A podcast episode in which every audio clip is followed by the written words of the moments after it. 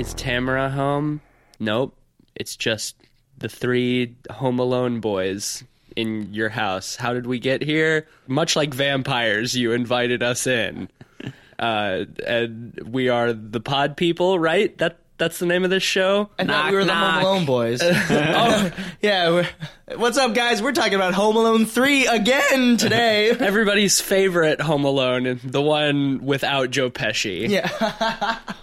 But uh, anyway, I'm Matisse Van Rossum, and I'm joined as always by Ben Sheets Knock knock, it's the Pod People PP Squad. and Eugene Lundeen. I, I'm going to stand in the corner of your house and stare at you for 30 seconds. Ooh, spooky. and, and this week we're here to bring you some Stranger Danger. And we're back with our first full length episode in a really long fucking time. You thought that you were gonna get just nice, short, condensed hour long episodes? Nope, we're back to be on that bullshit for like two and a half hours. Here we go. Too yeah, boy. We love our themes and concepts. We like making podcasts longer than any of the movies we watch. It's just fun. We have to do something to fend off our existential angst.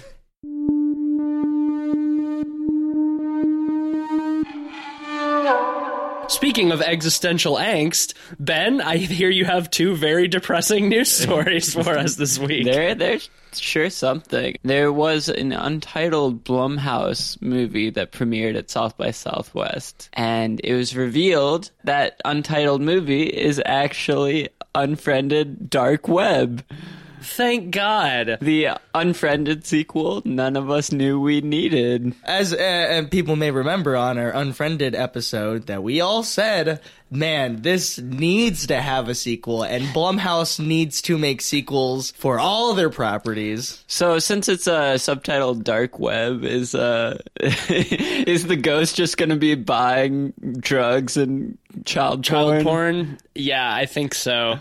You know what, though? Like, honestly, the dark web uh, subtitle is probably uh, just them trying to be clever. Yeah, It probably has nothing to do with the actual dark web. They're just like, oh, you know what's dark? Ghosts. And it's on the web, so dark web. Here's what they do: they they make the ghost hunt child predators online, like a, Vigilante ghost justice. yeah, like a Oh my god. like an undead Chris Hansen almost. Oh my god. All of a sudden, I don't want anything more than I want this movie. I would love a fucking horror movie where the ghost of Chris Hansen captures child predators on the dark web. Not a ghost like Chris Hansen. You No, want it the go- a it is the ghost. ghost of Chris Hansen. Chris Hansen died in a terrible uh, to catch a predator accident, and he continues his righteous Dateline work through through the, the the dark web. What I hope more than anything is they don't try to directly connect the two movies, because then No, I'll just it be should- pissed off. It better be a different ghost, even if that implies that ghosts just live on the internet. I just don't want shitty pants ghost girl. Oh no, I no, for that, I, I agree. I agree with that. It's gonna be a movie about a 30 year old man from Florida who got a streamer killed because he ordered a SWAT team on them. And now the kid is going to be interfering with his Twitch streams and swatting Oh. Yeah. We're gonna have uh, Twitch chat on the side, and so that's gonna provide a lot of awesome like uh, real time replies, and it will be like you're you're watching a movie with through Periscope or something. you're all We should, together. in we it. should definitely work for Blumhouse. I think Oh. we would be really. Uh, Do they allow just walk-ins? I feel like that at a certain point they they want the ideas to come to them. let's send. let's send, send a hard. them yeah, let's send them a hard copy of this episode to Jason Blum himself. Send it on a CD, not even like a flash drive. Here's an idea for a horror movie. Somebody comes along and throws a CD of one of our podcasts taped to a brick through somebody's window, and then when they listen to it, it's so bad that they just die. Oh, but then who They threw don't. the brick? Yeah, exactly. Who threw the brick? Exactly, that's the that's the begin. that's that's what you don't know, and uh, it, it spreads. You know. All right. Uh, Um, the other else you got story is uh, noted director, auteur, some would say, Uwe Boll. I think that's appropriate. He's gonna be- he, he maybe very technically fits the, the definition of a well, tour. to be an auteur, do you have to be good? With, I mean, I guess not. All right. That's a very good point. He is suing he's a Universal. He's suing Universal. yes, he's suing Universal because he came out with a movie called Rampage in the late 2000s, all about a, a shooter. Really uh, high taste yeah, right. right as there. as tasteful as Um, Uwe Boll can get. And now, since uh, Universal is putting out a video game adaptation of, as Uwe Boll calls it, fake Rampage, uh, he is seeking action against it. Because Uwe Boll has the monopoly on video game movies. He's just mad that when he was making Rampage, he didn't think to make an adaptation of the classic video game Rampage starring Dwayne The Rock Johnson. I will box every Universal executive. You know, Universal should sue him because I would love to see that. Yes, that would be great. because he made a movie called Rampage, and if there's one thing I know about copyright law is that it is illegal for any movie, song, band, book, any intellectual property to have the same title as something else, especially if it's a very generic one-word title. Do you remember back in the mid 2000s when, uh, I think it was when Postal came out, Uwe Boll was getting all pissed off at movie critics and he was saying he would box. Yeah, I Oh, God. fucking do remember that. yeah. Didn't he do like a like a YouTube video like calling people out? like Yeah, anybody yeah. who wanted to come box him could do it. Didn't somebody do it and like kick his ass? I think so. No, I think That's the Uwe best Boll part. kicked their asses because, well, it's not like these movie critics are prepared to go up and. I will against box the someone, shit right? out of Uwe Boll, and I will win. He just seems like such a aggressive, angry man. He's got that German fortitude. Yeah, He's like he's basically the Hitler of movies. he deserves to get beaten up by somebody. He deserves that for fucking making Alone in the Dark. I think he's just sad that whatever train was rolling in the 2000s that allowed Uwe Boll to make films, it's run dry. Have any of his movies ever been actually successful though? Well, I Have think any it's of them one of like those made things, money? Right. I think they probably make their money back, and just like Asylum, he makes low grade, easy films in the hopes that either they Well, make. for the longest time, Blockbuster was like Uwe Boll's grift, right? so people would check out movies based on name recognition of video games. Right. And not realize they were just awful. And So- I guess Uwe Boll has a skill for making uh, intriguing cover art. so if you see it at Blockbuster and you don't know anything about it, pick it up and you're like, "Oh yeah, this might be cool." Yeah. And then you take it home and it's terrible because it's alone in the dark. Bless his heart, man. He really wants to make good video game movies, but Uh, he certainly wants to make video game movies. well, he wants them to be good. I think he desperately wants them to be good. He's just not a good enough filmmaker to make a good movie. Eventually, we'll do a Uwe Boll solo episode if we're going to be really punishing. I'm not watching Alone in the Dark again. Uh, yeah, I'm not looking forward to that at I've all. Oh, I've man. seen. I'll watch something of his that I've never seen, but I We'll think watch uh, Far Cry the movie. Okay, something. yeah. You know the thing about Uwe Boll is maybe he's actually good at fighting because he's just full of so much rage. Yeah. Do you think Rampage is a true story about him? It's a I think it's a fantasy. it's autobiographical.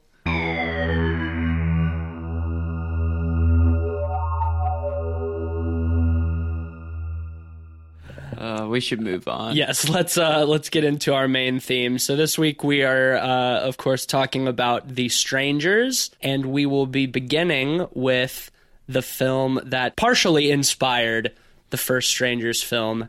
It is called Them. Yes. Eels.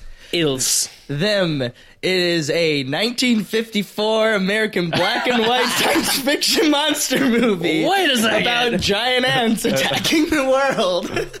I mean, that is true. which inspired the home invasion film The Strangers just 54 years later. but no, them uh, also Ils is a 2006 French Romanian horror film about a couple, Clementine and Lucas, who have a vacation home, or maybe not a vacation home, just they have a house off in like the forest away from civilization. Somewhere in Romania Yes. where you're bound to be attacked by vampires. As as we know, uh, if you find yourself in Eastern Europe, you better hope you're an Eastern European because you're going to be in a lot of trouble otherwise. Because if you're French or American or something else, then you are for sure gonna die. yeah, Probably will be hunted for sport. Yeah, yes. if there's if Or there's one will- thing horror movies have taught me, never go to Eastern Europe. you will get played with and murdered, and you will also run into vagrant children. when I was like 13, I uh, I did go to Poland and I didn't get murdered, but I did I did get yelled at by an old gypsy woman in the bathroom of a train station. Oh, it was probably two children stacked up on top of each other. They're the. Uh, old people are behaved. It's just the children we got to worry about. But Clementine and Lucas, as they are sleeping one night, they begin to hear noises outside, and they realize someone or some ones. no, that's not. Some peoples are harassing them and trying to break into their house and most likely murder them. And so that's the basic premise right there. A simple home invasion film that was apparently shot in just 30 days. It's all one location. It's, It's a giant short, house too. Uh, It's- yes, it's a- 70 minutes. 70 minutes, very short and sweet. just like all good horror films, it begins with the opening kill, which I had felt when watching it. Was that something that might have been put on to help extend the runtime? We felt differently on it, and I don't think it's a bad. I mean, a lot of good horror movies begin with the opening kill, like It Follows. Yeah, you gotta have a setup kill. Exactly. You need to. It's to to show like the the what exactly they're they're dealing with, how powerful, whatever you know, whether it's a creature or a murderer, what they're capable of. It really it didn't feel tacked on to me. I I mean maybe they decided to uh, go back and do that so they could stretch the runtime a little bit. Because but- it's yeah, it's incredibly short, which plays to its strengths because movies like these where it's just in one single location, it has uh, just like one or two characters that we're following. You really want to trim any fat that you have. My uh my problem with the opening scene wasn't the fact that it was there, but the the the way it was executed more so. As cheap as it was, the jump scare in it where like mud is being thrown against the window actually got me to jump. oh yeah, Doesn't happen very often. Um but you know the whole mom disappearing instantly while she's working oh yeah, when the- she's the trying to fix the car and she's just the the daughter gets out of the car and the mom's just gone. Yeah.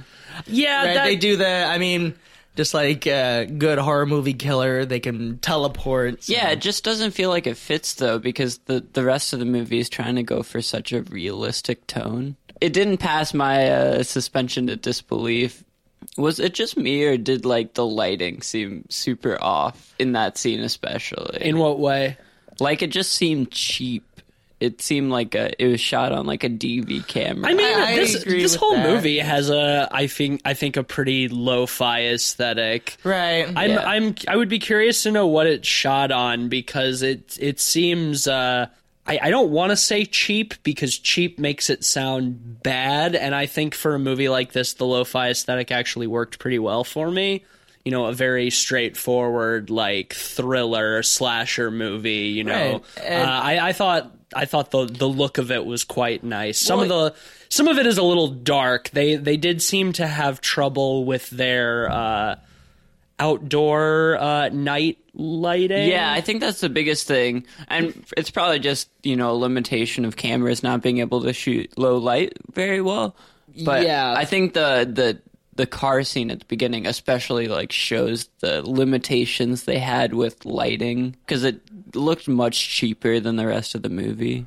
That didn't really bother me too much. I thought the aesthetic of the opening scene worked pretty well. Uh, for me, at least. The night lighting sort of started to bother me at other times later in the film. Like once they're uh, out of the house and running through the woods, it was either way too dark or way too bright.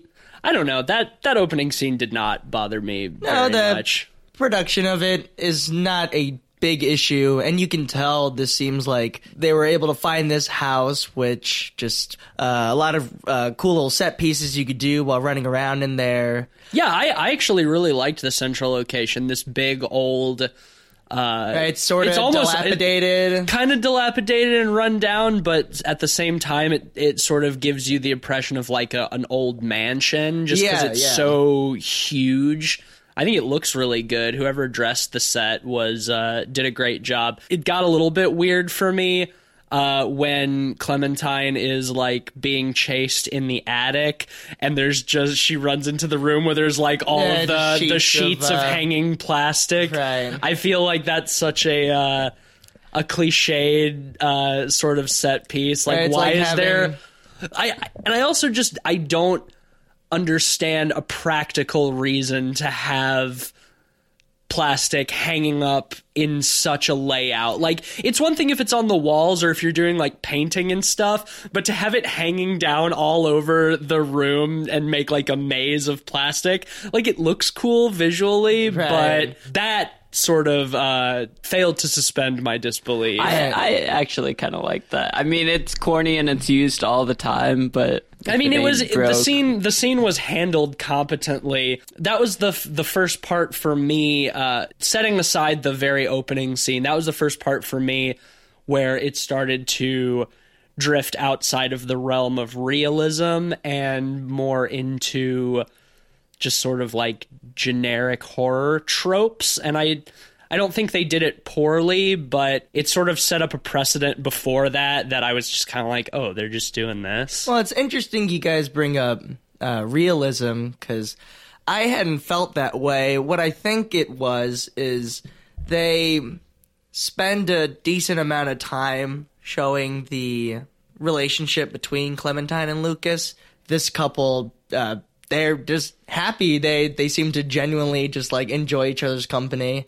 They see they're a very and- average couple, I think. right, but I, You know, they're they're just happy and they're there's nothing like there's no special event or anything that their character development is centered around. It's really just like them hanging out at home, like Right, they cook I- dinner and watch Was that TV. a positive for you guys? I think I, so. I I would say it's a positive because I li- I think with a home invasion movie, if you don't uh, have any interest or at least some sort of investment in the characters that are getting attacked, then it, it, it gets grating. And this is something uh, we'll I'll get into when we talk about the strangers, but I just felt more involved because these characters felt uh, well for the most part rational in uh, compared to the things that were happening around them. They seemed very relatable. They seemed like Right. like everyday people, which I do think I will agree with you. I think that's important in uh, a home invasion style film where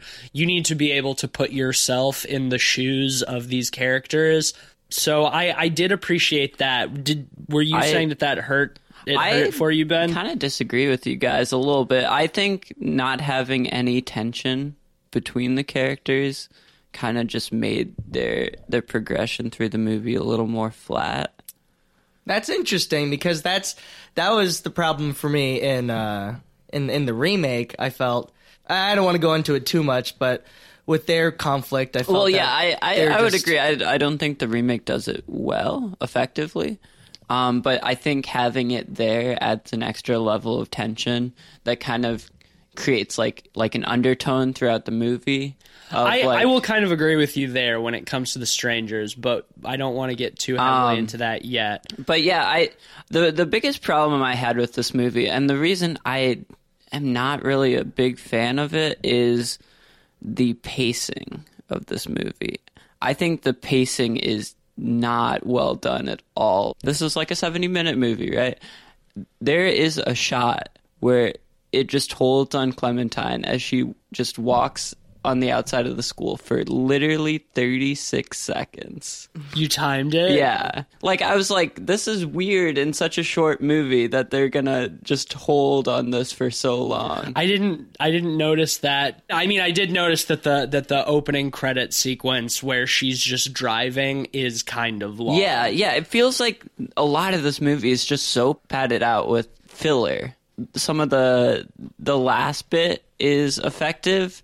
Like the action doesn't really push itself into high gear until the last like 20 25 minutes. Well, uh, but but that's sort of the point of the first kill in a movie as well. That you then take some time to uh, let it simmer and to wait. You already know that the threat is approaching, and so then there's that time to try and build it up. I guess I the- hadn't the, noticed. The problem for me is it's of- just not that tense throughout that. I would I would disagree. I would say that the build up works much better for me than the payoff. Um, Oh yeah, because the payoff we get for these uh, uh, attackers as well is, uh, to me, is a pretty disappointing thing. Yeah, I- it, for for me too. Uh, I mean, I guess we can sort of start talking about that.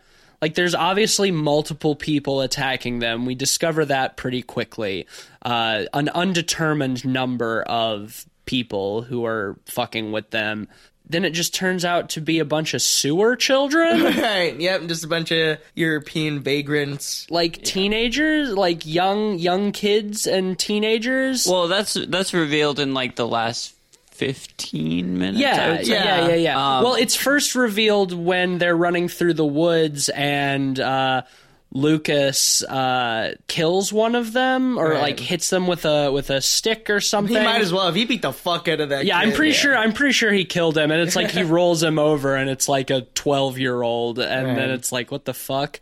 I mean, like we all got what they were going for that that corrupted youth thing, but it just makes you question everything you saw before. It's like, oh, these are just ch- children. That's what makes me groan even more about the opening scene. Is knowing that it's kids. yeah, they just like captured this mother who was working on the engine, made her disappear, and then had the yeah. the I mean, strength to I- overpower. but her. that's why guess they you can, can- teleport because they're so small. oh yeah. I guess you can argue for the element of surprise, but still, like at a certain point, once uh, Clementine gets like captured and taken down into like the tunnels underground and stuff, and you see that they're kids, Right, and it's not like burly thirteen-year-olds. These are like child. Yeah, it's They're like- it's like, well- eight, nine-year-olds. Some of them are a little older, and some of them are younger, but it's just like at that point, I I just was no longer afraid. Yeah. I, I at that point I had a hard time.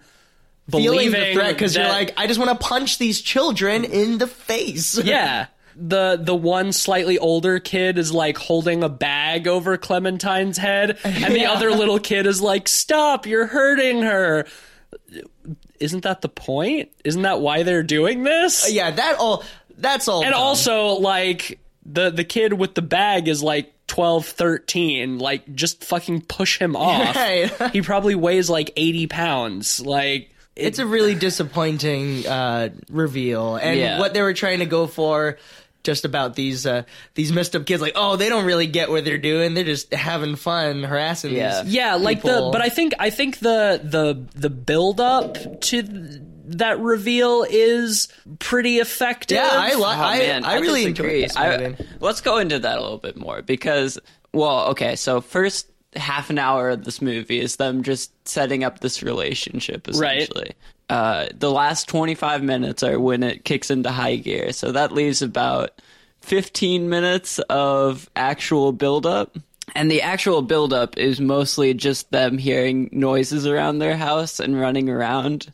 I, I think what's effective about that is you know nothing about who is attacking them. You don't know how many of them there are. You know there's more than one, especially because they start running around the house and like slamming all of the shutters closed and they cut the power to the house. So they're trying to put them in like total darkness. And I think all of that stuff works for me really well. For the most part, when she's being chased through the attic and she's hiding and you like see the feet of the person like walking around, all that stuff, I mean, it's not particularly creative, but I think it's effectively tense. Like I, I agree that it makes the home invasion seem real, but I don't feel like the villains ever felt imposing.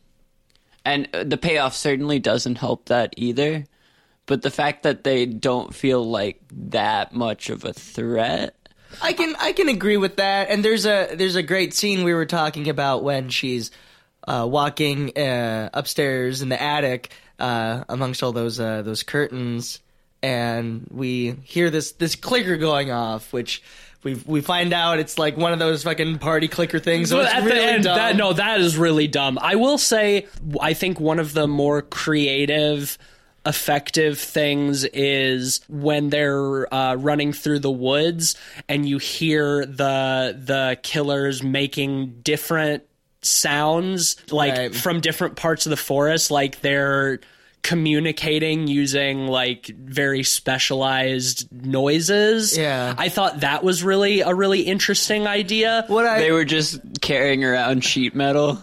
Yeah, a little Yeah. party was yeah, they, I mean, they obviously had like whistles and shit, but like that that stuff was kind of creepy. But then once you realize that they're kids, and you realize that like the slow clicking that you hear when the guy's like Right, stalking her that. through the attic is from one of those fucking party spinners. so dumb. That oh my god, that's so frustrating. But uh, my point was that uh, when she's walking in the attic and we see uh, one of the attackers behind her, like as he lunges, she immediately turns around and pushes him off, Off the fucking balcony. And, all, and I remember I turned over to Umatis and I'm like, oh, she's gonna look down, he's gonna disappear. But then we look down, like, no, he's fucking dead. He's like, just splatted on the ground. No, I, I appreciated that too. That seemed very realistic. Like she just uh, Halloween style fucking shoved him off the fucking well, balcony. It's just like she did not hesitate for a second. She's just like, no, no, fuck this. Yeah, exactly. pushes his ass off. But then all the other kids start climbing up, and that's when I I start making those dumb connections in my mind. It's just like just just hang out by the edge and kick them as they try and climb up there. yeah, right. Just when I was Exactly. like, This movie uh, answers the question: How many uh, fourth graders can you take in a fight? well, Apparently appar- this couple apparently, not, yeah. apparently, like one or two max. Yeah. because after, um, as we mentioned, Clementine is captured by one of the kids. There, she's being tortured with a bag over her head, and Lucas comes down and kills one of them, and the the kid that was like, "Oh, stop! You're hurting her." Like they decide to listen to him and like let him show them the way out. I I I know maybe you're supposed to think like he's one of the nice kids. Uh, just like he's he's just running with a bad crowd. It's not But set why? up, Why so doesn't just, he just go home? Right, and so yeah, it just feels like a lie. Exactly, yeah. Like, why is he? Yeah, even why is he hanging out with these kids if he if he if they're killing people and he doesn't like it? Why why is he associating? and then- them? Caught up in the wrong crowd. and then he's showing them the way out. Clementine climbs up first, and then the kid kicks Lucas off the ladder, and he falls down, uh, leaving him to get eaten. eaten yeah, by to the get dragged graders, off yeah. horror movie style Exactly. by like two kids. Right. Eaten again, by it's the like- sewer kids. Yeah. I will I will say uh, I think one part at the end that I found pretty effective is when Clementine is like crawling through the narrow tunnel and she like sees light up ahead and we keep getting her first person perspective but it's like out of focus Right. and she's crawling getting closer towards the light and then as she gets there she focuses and sees that there's bars over the, right. the It's a, exit It's a cool reveal, but it's one of those where you think that wouldn't have been possible if not for that blurry POV. Otherwise, Right, well, no, like, that's- you could probably see that from like the other end. Just Sure, but I mean that that's why I thought it was effective. right? Because and then and then they have the shot from outside that pans back uh, as she's like screaming and the cars on the highway are going by and then one car passes and she's just gone. Right. Which I think in and of itself is a is a cool visual,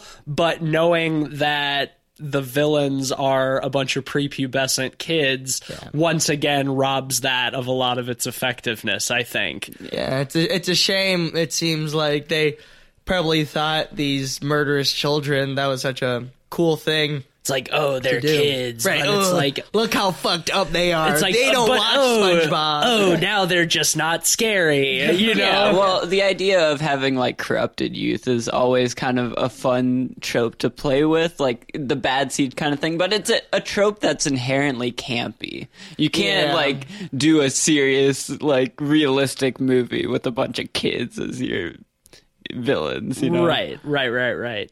And then the last shot is all of these dirty forest children coming out of the woods and getting onto a bus. Yeah, and and then we get a and, and then we get a real nice uh, uh, text closing saying that the the bodies of Lucas and Clementine were found and then when the killers were apprehended they were all between the ages of like 8 and 15 or something Yeah. like that. A true story. I don't know if you can hear my quotes, but yeah. Can you hear Eugene's air quotes on true story? It's like the the reveal of the villains undermines everything that I liked about it. Which is crazy. I I don't know the last time I felt like that where uh, the way they finally present the the villains just makes everything else being fall so apart. ineffective. Yeah.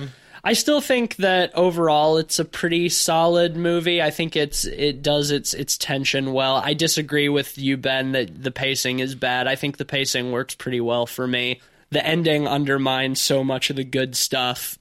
I mean, it's still so short. You know, you can still watch it and and get decent enjoyment out of it. But Honestly, I think there's like ten minutes of good stuff in this movie. Oh, I think like, there's- I think there's like, more than that. Once once it ramps up before it's revealed that it's kids is pretty good. The the bad guys never feel imposing, and it's a lot of just running around. Or the first half hour is all just build up. It's not it's not even tense build up. It's just build up of the relationship. Oh, I didn't the mind. I didn't mind the the characterization. I would say that out of this seventy minute movie, I enjoyed the first forty five minutes, and then after that, I can do without. I I think that's really where I stand. Yeah. Well, shall we just jump into ratings? Yeah, Then? sure. Why don't you start, Eugene? Well, uh, this was uh, actually one of my favorites from this episode. And I think it's because, even aside from the, hey, I can't knock him for wanting to do that corrupted youth thing, it does make a lot of the other events in the story fall flat.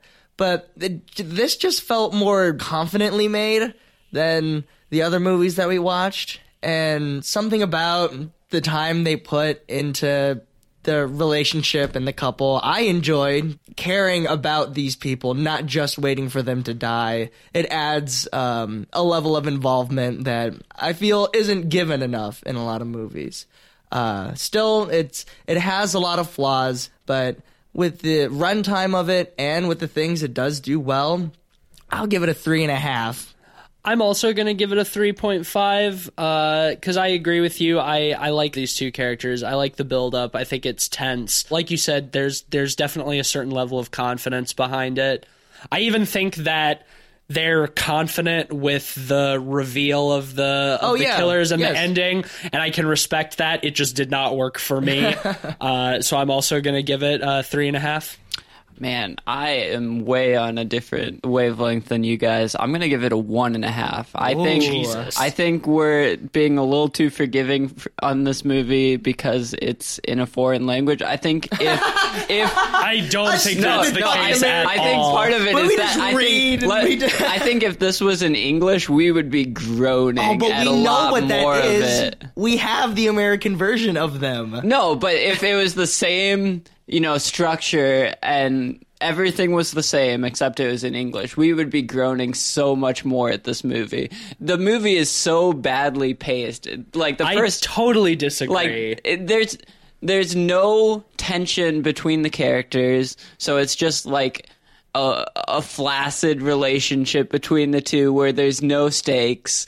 And when, you know, the home invasion actually begins, it's just a bunch of noises and them running around and nothing really happening. The villains are never really imposing at any point. Then once it actually builds up and starts to pay off in, say, the attic scene, you finally get some action of some sort it it lasts for a solid 10 to 15 minutes of uh, actual tense moments um, and then it's revealed that it's all kids and all of the the air is sucked from any tension in the movie. I i do give it props for some production design. I think the house is nice looking in a way that's good for the horror of the movie, and I think the sound design is pretty solid. But I think the movie as a whole is kind of just a waste of time for the most part. It's it's a lot of filler. It, maybe it's confidently done, but it's not effectively done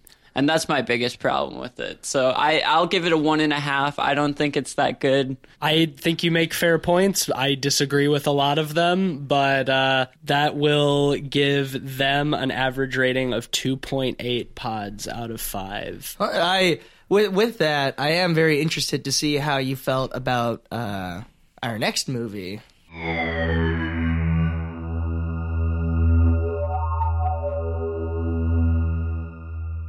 Yes. Uh, so The Strangers is a uh, 2008 film written and directed by Brian Bertino.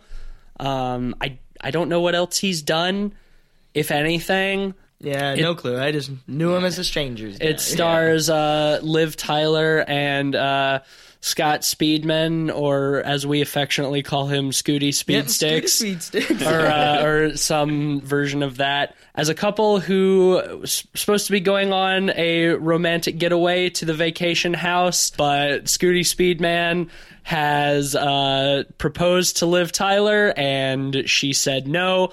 So they're both very sad. And then in the middle of the night, they hear a knock on the door and begin to be tormented and preyed upon by three masked killers. So it's basically the same premise as The Stranger or uh, as them, just with uh, adult killers instead of kids. And I I will say I like this movie. I've uh, seen it a few times and I've always enjoyed it well enough. It's a very by the numbers slasher film, but I think that though it's not particularly creative, what it does, it does well. Well, okay, so let's start off with the the relationship between Liv Tyler and Scoot Speedstick. Having tension between the characters is good. I think it wasn't really effectively done in this movie.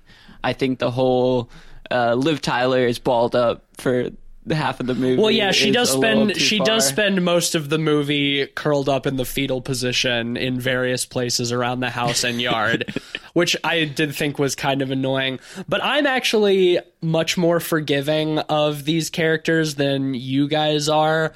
I, I think they're both competent actors. I would not say that they're great actors. No, yeah, there's nothing wrong with their performances. No, I'm just I'm just saying that to lead into my thoughts on their relationship. The reason why I think it works on it starts on sort of a downer and that like Scott Speedstick has uh, proposed to her and she says no but they're not broken up. They're just at like a very low point of their relationship right now, and that they're trying to sort of figure out what next step to take. And uh, Scoot Speedstick has spent all of this time like trying to set up the house as like a romantic getaway with all the rose petals and the champagne and the ice cream and shit.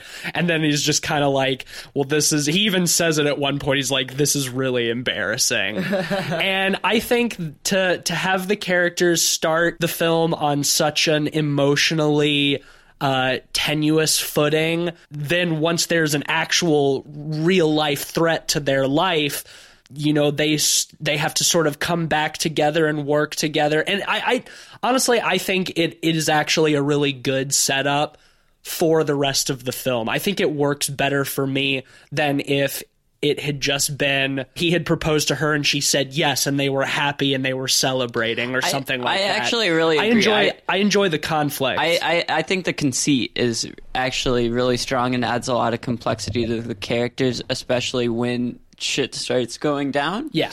Um, I think a lot of the dialogue with that stuff is kind of clunky. Though. Sure, I can agree. I can agree with that. It's not the most uh, finessed script. It's rough at times.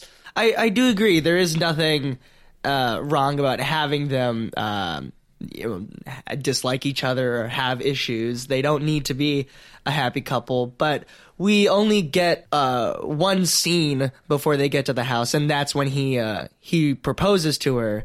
And which also don't Well, they do that in a flashback. well, that's that's what I'm saying. We only get it in a flashback, and so I I don't feel like we were given uh, enough about why they were together in the first place. It felt like they were so disinterested with each other. I never felt like I cared to see them work through their problems because I, didn't. I I, kinda feel like since we disagree. started, I kinda- I I, kinda I, disagree, I think it's unnecessary. I think the the the reason they're not the most connected when we see them is because of the whole Well, right, turning but we down don't. it. I, I just didn't care from that point because if they don't have that care, or we don't know, we don't even know if they ever had that care. We don't see Uh, any exa- uh, like we don't even hear them describe about how they were ever happy beforehand. So it all just seems Well, really sour. I mean, in the flashback, which I I don't think the flashback needed to be there at all, but we get that little bit of build up. They're at some sort of party or like event or something because they're dressed at the, at the fucking community center.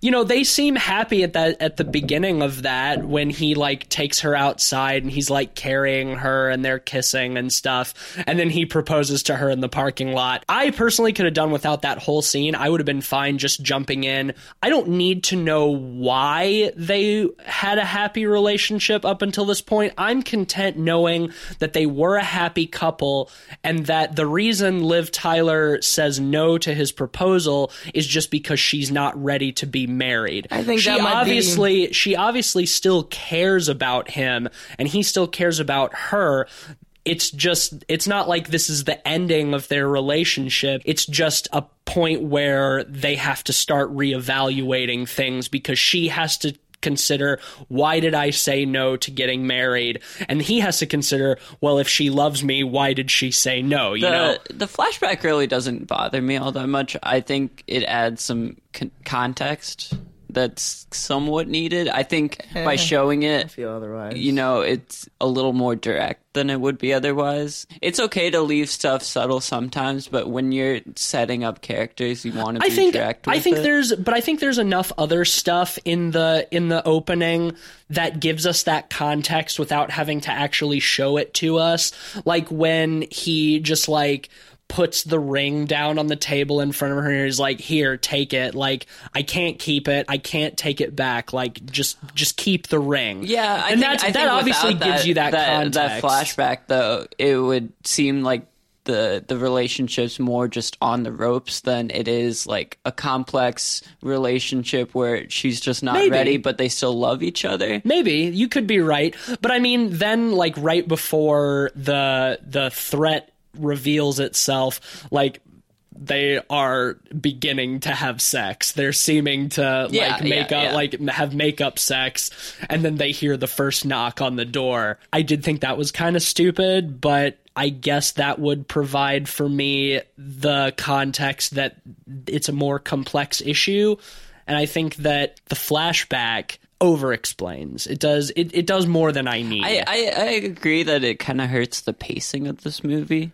I think this movie's a little better paced than them, but it's still a, it drags in the first half for sure. a little bit. I don't mind the character setup. I do think they could get into the action a little bit quicker, but I didn't really feel like, ugh, all right, enough with this. I was starting to be like, okay, let's move this on a little bit. So yeah, let's get into the the scary stuff.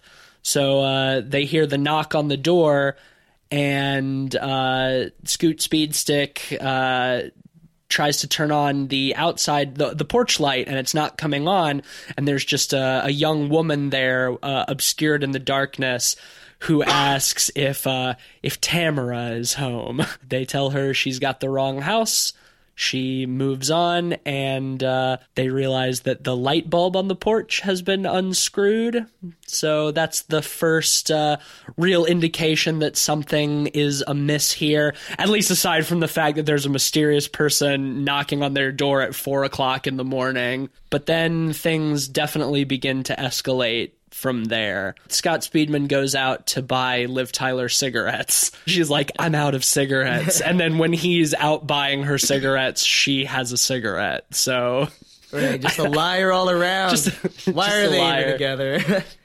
Uh, see, this is where I start to differ on uh, our feelings on the movie because this I felt was just, as opposed to how you felt with them, I felt like a lot of it was just so boring. And how you mentioned that um, all it is is like people banging things for half an hour and them. That's kind of how I felt with the strangers once it started up because the only few moments that and uh, it seems like a lot of people talk about too that are uh, genuinely creepy or to provide chills is when the killers are lurking in the background just quietly observing them. Yeah, but I think it's- the inclusion of that is more effective of a build up than just having noises. Sure. What I uh, actually really like about The Strangers is that it feels very much like a one sided game of cat and mouse. These antagonists are out to do more than simply kill these people. They want to really torment them. Right. They want to scare them. They they enjoy this this chase, you know, this hunt. That's why we see so many times like uh probably one of the better shots in the movie is when Liv Tyler it's the wide shot of her just standing in the living room and just silently the male killer just sort of steps out from behind a wall, just stands there looking at her for a second and then leaves. And that might be one of my issues too, where in them, I felt like they were uh, more active in trying to uh, defend themselves against their attackers. In the strangers, it feels more like they are just getting played around with. in the strangers it seems like they're the killers are really getting like some some real gratification out of like this whole game whether it's like a sexual thing or what like it's i mean it could be you know killers are often motivated by sexual desires but like this is something that they really enjoy. They enjoy the observation. They enjoy remaining unseen and making themselves seen when they want to scare Yeah, scare but them. I, I think the buildup of having them toy with their prey builds up them as more imposing. Yeah, I which think so I think too. is the reason why it's so effective. I- I for me. think that it loses a lot of tension through that because at a certain point, knowing that they're so outmatched that anything they even consider is just uh, flawed and going to get them as closer to death at the end just feels more frustrating than tense to me. And um, I, I disagree. I think, uh, I mean, you never, at least for me, you never really get the impression that uh, Liv Tyler and Scott Speedman are going to come out of this alive or at least undamaged. but I never It's feel just- like they try really hard. I well, I think it's because they're being toyed with so severely that they're you really see sort of like their mental state unraveling more and more throughout this whole ordeal because it's sort of just like these people could kill them at any time. Why aren't they just killing them? Like they're really stretching this out. And I think for for these characters to be in that situation, it would be incredibly harrowing. Well, I mean, at one point when shit really starts to escalate, they do they they make a I think a very wise and informed decision to just hole up in like a, a room with a shotgun pointed at the door and be like, we're just gonna fucking sit here until the cops come or something happens. Like, we're not gonna be fucking stupid. Well, and that's the thing that is effective for me is I, I agree, Eugene, that the, the cards are definitely stacked in the, the killer's favor. I feel like they don't always have all of the cards. I think some cards are given to the couple in, you know, whether it's Scoot Speed Stick uh, coming back to the house finally. Yeah. Um, that kind of gave like a bit of a you know a hint of an upper hand for a second. Uh, right, the- and then the again when he gets the gun, and when uh, Glenn Howerton shows up. Yeah. Um, although I do have thoughts on that. So earlier in the movie, we get uh, Scott Speedman calling his friend saying, Hey, can you come pick me up in the morning when you get this? I'm giving what's her face the car.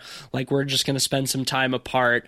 And then while all this is going down, his friend played by Glenn Howerton, which I always forget about and is hilarious. Uh, he shows up really early. I have a problem with how that is all introduced. Yeah, I and thought that was a kinda- really dumb scene. It kind of that kind of just feels like an excuse for them to give Glenn Howerton some screen time and because have, uh, have some blood and a body. Right, well, because he shows up and he sees that their car has been destroyed and like the the door to the house is open and there's been there's something going on here. And uh, you think that he's gonna get killed by the strangers because you even see the the masked man with his axe uh, coming up behind Glenn Howerton, but then he goes down the hall and gets shot by Scott Speedman because he thinks he's one of the killers. I think that scene would have been much more effective had they not shown Glenn Howerton showing up. They hadn't shown him walking around. We're just with Scott Speedman and Liv Tyler in the room. You hear somebody coming down the hallway, see a shadow, see someone get shot. They go out to look at him, and oh shit, my friend showed up early. I accidentally killed him. I think if they would have introduced his character in that flashback, it would Maybe. have been effective. Maybe, I think yeah. if it was just some random person that they recognize but the audience doesn't, it would have been a little too unclear. I, I don't think I I don't think I necessarily agree with that because I don't think there's really much point to Glenn Howerton's character other than t- to have him show up and I mean I guess that gives like you're saying gives them a little bit of hope that maybe he's going to Yeah. be able to help them or something so I guess that's See, why I didn't they have did all that much of a problem with it. I had a problem with how they handled it. Like the one of the biggest problems I have with this movie is all of the characters seem way too dismissive of what's going on. Oh, for sure. Yeah. Well, definitely, definitely when Scott Speedman comes back to the house and Liv Tyler's like, my phone's gone. Somebody's been in the house. Like they keep knocking on the door. Like some shit is going on. And then Scott Speedman's like, what? What are you talking about? Like he just doesn't. He's just totally dismissive of her. Yeah. And that's that is I agree is very frustrating. Well, and Glenn Howerton kind of dismisses everything too. Like Well, yeah, he doesn't seem all that concerned when he's coming into this house, even though there's blood on the floor and he sees the destroyed broken. car. Yeah, he sees their their his car windshield totally- gets destroyed. Yeah, somebody throws a fucking brick at his windshield, and he doesn't like he grabs a fire poker when he walks in. But other than that, he he seems like mildly puzzled. He doesn't seem all that concerned. Yeah. So I, I will agree with you on that one. Like the the sort of dismissive nature of everybody is a little bit uh, Yeah, I, frustrating. I I think the dismissiveness kind of sucks a little of the tension out of it. what I um, what I will say is I do enjoy the scene when uh, Scott Speedman goes out to get his phone out of the car before he's accepted that something is going on. And his car is just like totally smashed. And the, the weird thing about that is like you you'd think they would have heard from inside the house somebody like breaking all the windows and like smashing the car. But then when he's like looking through the car to try to find his phone and you just see somebody's hand like behind him and just like gently like touch the back of his neck and then they run off. I I thought that was really good. And I like that they included the sound of somebody's footsteps actually running off so it's not just like the killer just teleported away. Yeah, that was like the one good element of sound design. Uh, Oh god, the mixing in this movie is terrible. Yeah, it's holy shit. bad. Holy shit. um, half I- the time you can't even hear what Liv Tyler is saying because she's whispering her lines. Oh yeah, when he's out at the car and she's like, uh, what is that character's name? James. She's like, James. from like inside the house and he somehow hears her. It's like, how the fuck did he hear? her? But then, yeah, then the music is always super loud. All like the loud sounds are way too fucking loud. So we were just playing that game of turning it up when there's dialogue and then turning it down when there's action, which I fucking hate. Just Yeah. mix your movie well. just mix the sound well. Yeah. It's Well, not that it's hard. Pretty obvious why they did it, and just loud noises scare people. So Yeah, but Honestly, it's not like, in a I- scary way. It's just in a frustrating way. Oh, like, ow, this not in a hurts my scary way. ears. I just had no investment in this film from the characters to the actual attackers themselves.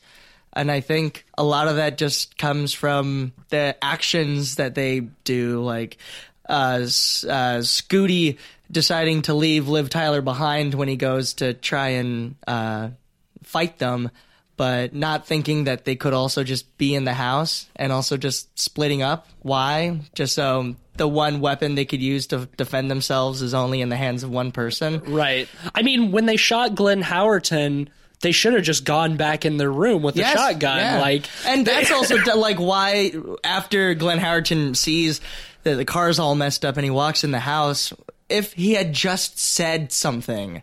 That would have been it. That's why he had to be silent. Because if he had said something, Scooty would have been like, "Oh, there is my friend who is not a murderer." I mean, I guess he said hello like once or hello- twice. No, but he the, said but hello the, right as he got shot. He didn't say anything when he was in the actual house. well, not when he was in the house. When he was walking up to the house, he calls their names. Yeah, but there's also but- the music on really loud. But I, I mean, yeah, I, I agree. doesn't say anything, If he was just walking around the house going, "Hey, hey guys, it's me, your buddy Dennis," Right. like, It looks like something's wrong. like Your are you guys okay like are you guys all right what's going on here yeah then they would have avoided all of that And so I feel like more so than them that this film was built around the conveniences of the stupid choices that the characters ended up making. Like there's good filmmaking going on in here. I don't think that it's a it's a cause that this was done incompetently. It's just that it relies on the cliches that we've seen in a lot of other movies that which is uh, my problem with a lot of horror movies is that like if you're making a horror movie you kind of have to make your main characters make stupid decisions to put themselves in dangerous situations. And sometimes it feels insulting how stupid people right. can be or just forced so that they could and stream this it is through another this is one of those movies where there are times like that like why are you being so dumb Right. oh so the filmmaker can give us a scary Yeah, it's like the forced tension effect. It's like know? my feeling at the end of Black Christmas. Just don't go back in the house. Yeah. just, just those moments. I think it's much more forgivable in Black Christmas than it is in Oh yeah, uh, because in at least that's. this. I mean, shit, that might have set up the cliche because it's so powerfully done. yeah, I will say that one of my larger problems with this movie is I think the design of the killers kind of takes away some of the effectiveness Yeah. because it otherwise seems to be much like them uh pretty grounded in reality and what I at least appreciate about them is until you see that they're kids, they just appear to be dressed normally with like hooded jackets to obscure their faces and stuff. But then these killers, they have to wear scary doll masks. well, the, the the women do, and then the the guy wears a fucking burlap sack with a smiley face on it. And just when you finally see their whole getup, they look like fucking Edward Sharpe and the Magnetic Zeros or something. yeah, they they they look like an indie rock band, Right. like uh, or like a like a punk rock band. You know, it's I forgave that stuff a little bit. The opening sequence with the narration. Oh, man, we didn't is, even talk about is, that. Is bad. Yes. It's bad, but the one plus I'll give it is it kind of sets the movie up to be schlockier than realistic. but I it would say. doesn't. but then really it's not get really that schlocky Yeah. though. Well, I, I would agree that it doesn't get schlocky in the first half. The reason it's not effective is it's this like 70s style like narration about how deep, this is deep, scary voice. Tons of people get abducted every year. Scott Speedman and Liv Tyler were murdered, and they found their bodies, but they don't know who did it. Yeah, and then they, Based on they a show true like movie. on a true story. they show like the crime scene after that right at the beginning of the movie, which kind of sucks. I- Some of the I don't I well they don't show the crime scene too heavily. I don't mind that that setup with the the little boys coming in and then calling the police and cuz they don't reveal too much. They just show some broken shit and that there's blood all over the house. My biggest problem is that they show it basically the same again at the end. Yeah. If they had just picked one, I think it would have been better if they just left it off the end.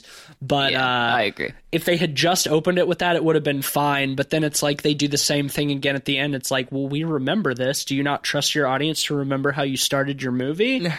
The voiceover narration kind of gives it a schlockier vibe, which meshes with the killer's masks, but not with the realism of the first half of the movie, Right. or the But- attempted realism. But even the second half, and when we finally get to when they're um they're getting killed by the strangers, that's just all such like it's so bleak and it's just It is very bleak. I- straight. yeah. So I don't feel like it lightens up at all, or it gets schlocky. Well, no, that's the thing. Like, it does sort of set a schlocky tone at the very beginning that it never even really touches i would say. I i like the the scene at the end where they're killed. It is very bleak uh, but i think it's effectively bleak. It's like one of the, the only times that Liv Tyler's actually acting in the movie. so Yeah, I will well- give it props for that. when they've they've been captured and tied up and i also like that at that point it's full daylight.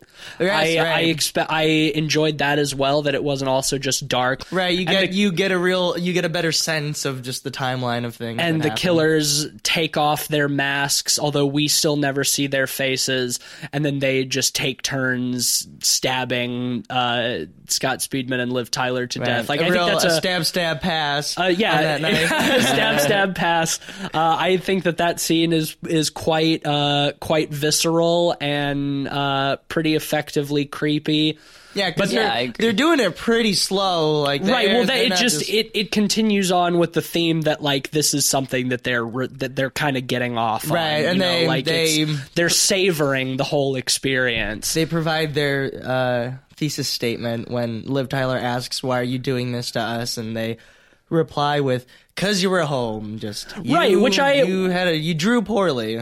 right which i which i think i i enjoy that that they're these killers are motivated only by their own sadism and that this is just something that they enjoy doing but it's because of that that i think the masks are kind of corny it like what's so scary about the killers is that they're just like normal people who just really enjoy toying with and killing others the the masks just feels like overly edgy i think it would have been scarier had they really just truly been average people Right, you know and it's silly to think like them removing the masks. Like we don't see their faces, but it's like that doesn't really matter. We don't know who these people are. If we saw their Right. faces, we'd still go, "Oh, okay, they're, people." We, Maybe we they feel that." like it would humanize them too much. I, am not. I'm okay with not seeing their faces, but the masks. It's just like seem the- like overkill, and the fact that they remove their masks before they kill them, I like. weird.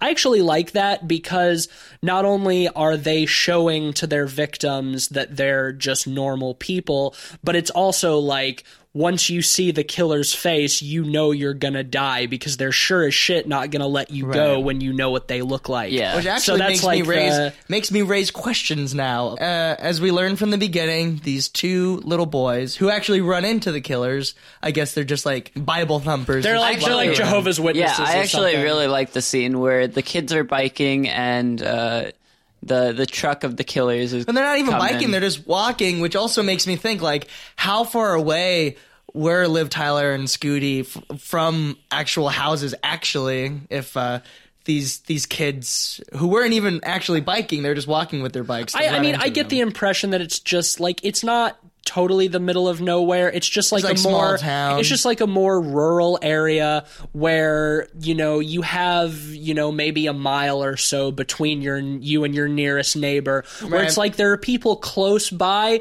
but not close enough to be of any help you to know not hear any To to not hear anything like that's that's the impression I get But they find Scooty and Liv on the floor, and one of the kids goes to touch touch Liv Tyler's boob or something. I don't know. And then she grabs his arm and screams And very loudly Jump for, scare. Yeah, for the audience. I hated that. Yeah, I which I now makes me absolutely think like hated that. she saw their faces. They should go to jail, but we'll. we'll I mean, just- that's assuming that she didn't still die. yeah, no, You know, that I, I think that ending is really dumb. It should have ended with that would be the- even stupider if she screamed and then she died. the the, the afterwards. killer It's so getting bad. Uh, one of the pamphlets from the kids and then continuing to drive away because I think uh, that would have ended it on a, such a good note because uh, one of the killers is, uh, says to the other killer, uh, "It'll be easier next time." Or something like Yeah. that. Yeah. And I thought that would have been a great line to end it with. I honestly think it would have been even better to end it on, uh, like, because they pull over when they see these kids, and one of the women gets out of the car and she asks for one of his pamphlets, and the kid asks, Are you a sinner? And she says, Sometimes.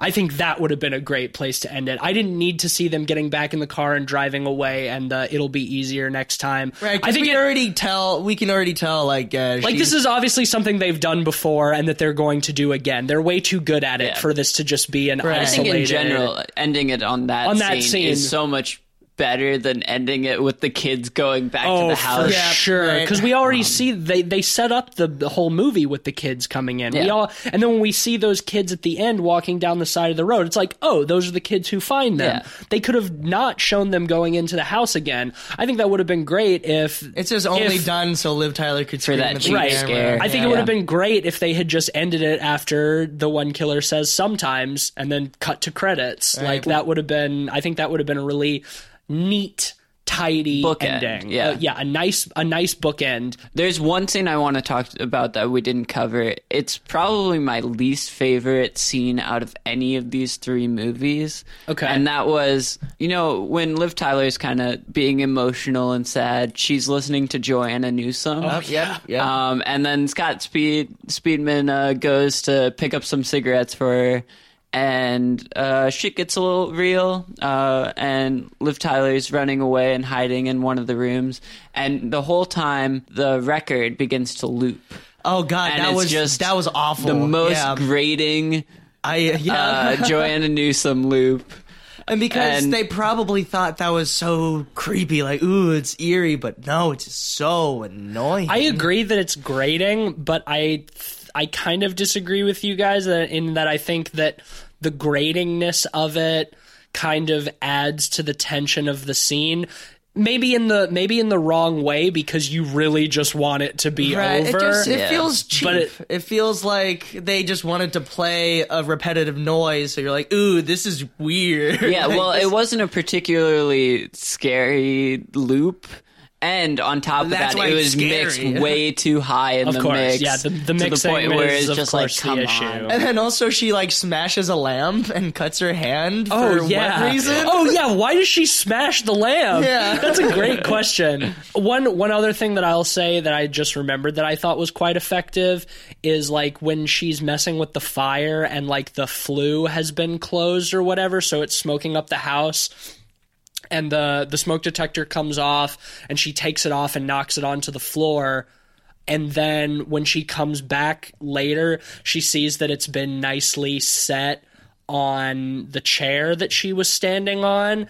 And I think that, and that's the moment that she knows that somebody has been in the house with her. And I think that's a really effective moment. And maybe the one other time that Liv Tyler actually acts in the in the movie is like her realization. It's it's such a subtle little thing, you know. That's what I appreciated about that is the subtlety, but it's undeniable what it means. Like she knows she did not put the smoke detector there. She knows somebody else is in the house, and just like her moment of realization, I think is really great. Yeah, I really like that part too. Yeah, we should just jump we into rating it? here. Okay. Uh, you start, Matisse, and then we'll go. Okay, yeah, sure. Yeah, I, I overall think that this is uh, a pretty good movie. I enjoy it. It's not flawless, of course.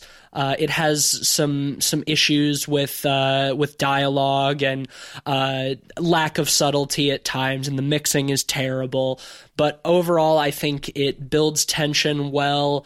I enjoy the characters well enough. Uh, I like the game of cat and mouse with the killers and the really sort of hopeless feeling that you get. Like, how are they going to get out of this? I'm going to give this a solid four out of five. Uh, it's uh, it's not perfect, but the things that it does wrong don't piss me off enough to really turn me off this movie. I know that I like this movie better than both of you guys. I think it's a it's a, a very solid if by the numbers slasher film.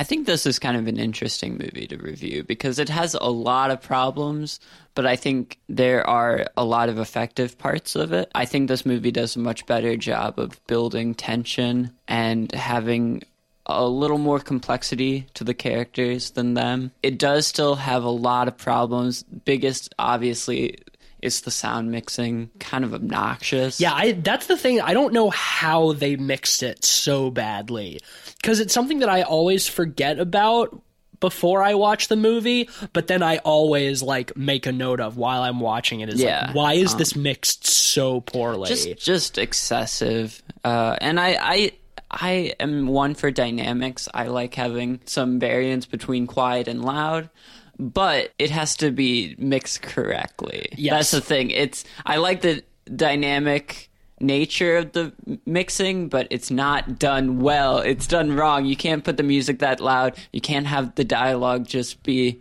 you know, half coherent because half of it is Liv Tyler whispering and on top of that, um, the dialogue is kind of clunky, but I think the tension is built pretty well. Um, I'm going to give it a solid three out of five. I think this is a movie worth checking out. It's not perfect by any means, it's pretty by the numbers, but what it does, it does pretty well. I felt that without an establishment of characters that I had an interest in, it really hurt a lot of the rest of the movie for me. I do think there are a lot of good things within it and a lot of things that they they do well, but it is those those cheap moments where I feel like things were contrived or set up just for the sake of moving the story ahead or getting the characters to um, eventually get captured. It fell very flat for me. It's not an awful movie, but I just thought it was boring, and so I'm gonna give it a two. All right. Well, that gives us an average of three pods out of five for the strangers.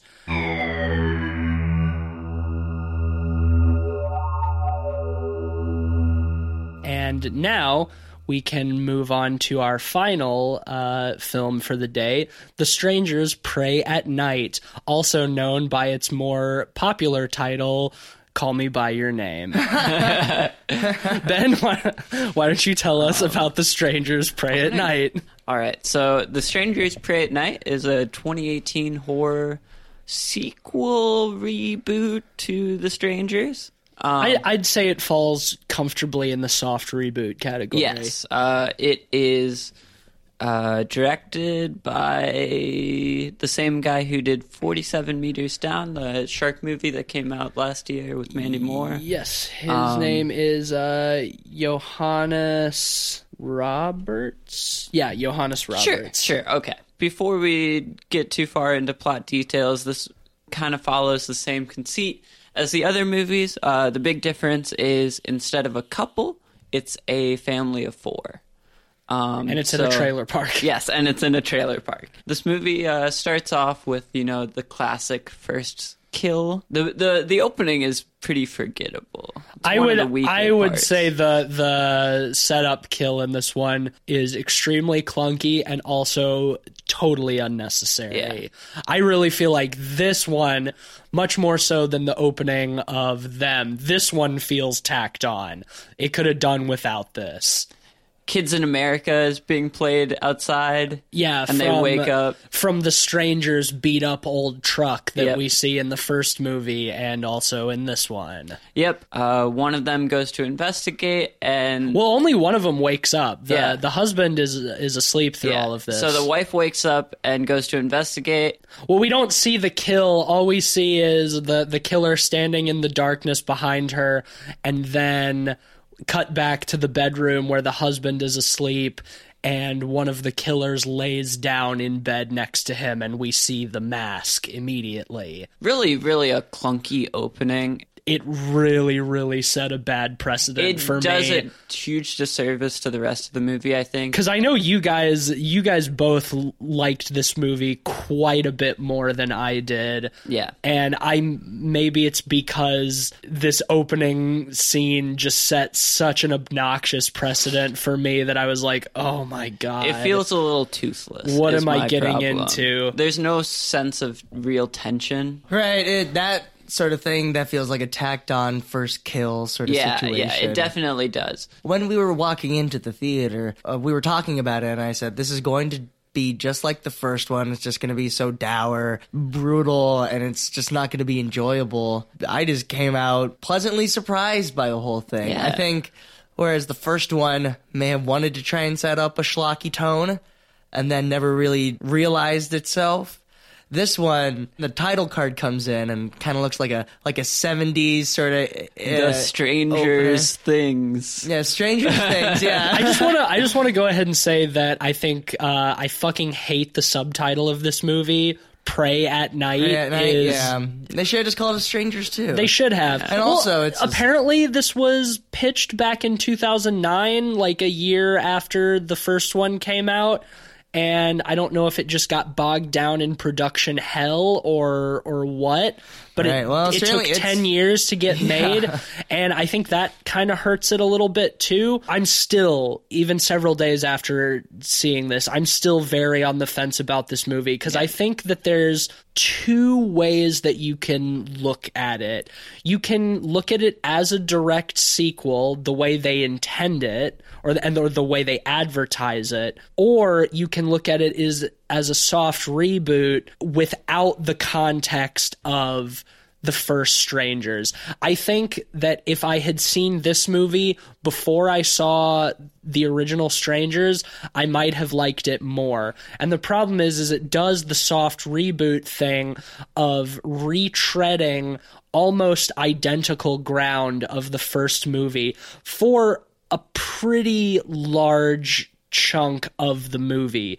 You guys seem to Let's- think that it did thing those same things better than the first one, but for me it just felt too familiar. Well, let's dig into it a little bit Yeah, more. for sure, So, for sure. Uh, we get that 70s title card. Quickly for me, it kind of became obvious that they're gonna wear their influences on their sleeve a little bit more. At least they they have different influences than the original. Yeah. This one is much more 70s, 80s, especially like Tobe Hooper, John Carpenter vibes with the, Very the much- opening soundtrack. It sound the the main theme of this movie was essentially just a Halloween ripoff. They changed like one note in the whole theme. Yeah. To not and they slow and they slow it down. yeah, but it's essentially the same tune, uh, note for note. We go from that opening clunky kill to uh, introducing the family. The mother, played by Christina Hendricks. Uh, the father, I can't remember who he's played by. Uh, Martin Hender- Hendricks, Martin yeah. Henderson. he's been in uh, other big movies. I didn't recognize him, but they're two kids. Uh, the the son who's kind of a more athletic one that's kind of liked by his parents, and the the black sheep of the family. This uh, this teenage girl, kind of a wannabe punk, I guess you could say. yeah, she's wearing a fucking Ramones t-shirt for the entire movie. Yeah. And that's that's something that stood out to me immediately as kind of awkward. I mean, I don't know, maybe high schoolers still wear Ramones t-shirts, but I that feels like something that was written by somebody in like their 40s and like, "Oh, we need to have this alternative like troubled punk teenager. So let's put her in a Ramones shirt because yeah, the Ramones are alternative and punk, but they were like 30 fucking years ago. I feel like I if she- Teenage rebellion, am I right, fellow kids? that's that's exactly what it felt like to me. um, yeah, well, it doesn't help that she wasn't a great actress I th- in terms of dialogue. she did not start out good. By the end, I was impressed, I should say. I mean, granted, I was starting from a pretty low bar, but sh- as an actress, she kind of won me over by the end of the movie. She starts off just very generic and mopey and obnoxious because they're they're taking her to an alternative school. Yeah, so the conceit is she has done something bad with her friends. It never really gets directly explained what, but her parents are like, "This is the last straw. We're going to send you to an alternative school." But she's really mad about it because she has to move away from all her friends. yeah, So the beginning of the movie, uh, they're getting ready to go visit their cousin. Christina Hendricks' aunt and uncle Yeah, yeah. who own this trailer park that I guess is unoccupied after Labor Day or so. Yeah, because people timeshare trailers. I Yeah. guess. Yeah, was no, it's weird. Uh, yeah, it's it's close to where they're taking her to the school, so they're going to stay in one of the trailers overnight. So that's the that's the main set piece Yeah. for this whole thing. Is this pretty much is this empty trailer Yeah. park? I, I wasn't all too bothered by that. I think we mentioned earlier that this movie took about 10 years to develop all the way. And the original conceit was it was post uh, recession, and the family had to move to the trailer park because of. Right, the you know, strangers, grapes of wrath. I, I actually I like that idea quite a bit more. I still think they could have set it during the same time, even if it still came out in 2018. Because a big problem that I had is like this is supposed to take place in the present, so it's 10 years after the first movie. Like in the the original strangers like liv tyler and scott speedman have like flip phones but in this one like everybody's got iphones and shit. And it takes place 10 years afterwards but the killers are still wearing the exact same clothes and they seem to have not aged at all. I felt like it didn't date itself too directly. well, hey, there could be a case made that it doesn't take place in the modern day because we see smartphones, but smartphones were, you know, they were introduced in like 2000, they 2000 had smartphones. I think even 2007. I feel like that's when the first iPhone. that was like the end of the uh, the end of the BlackBerry. Yeah, craze. sad days where having a like giant keyboard on your phone was the coolest fucking thing. weird thing. flip phones.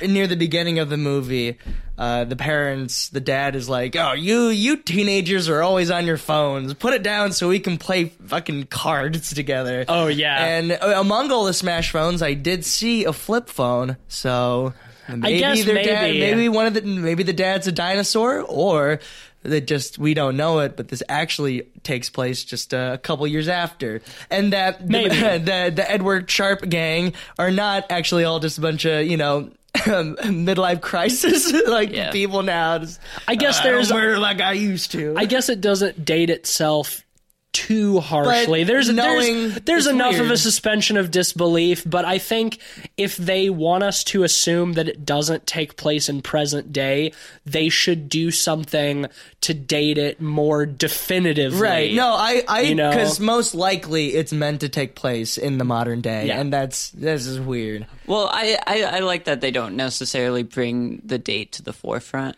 I, I think that's a very minor element of it. Oh, Yeah, Yeah. no, we're we're nitpicking Yeah, here. I um, think there's much larger uh, fish to be fried. Yeah, well, okay, let's talk about the the central conflict with the family. You know, I think that was done pretty well. I think a lot of it was carried by Christina Hendricks.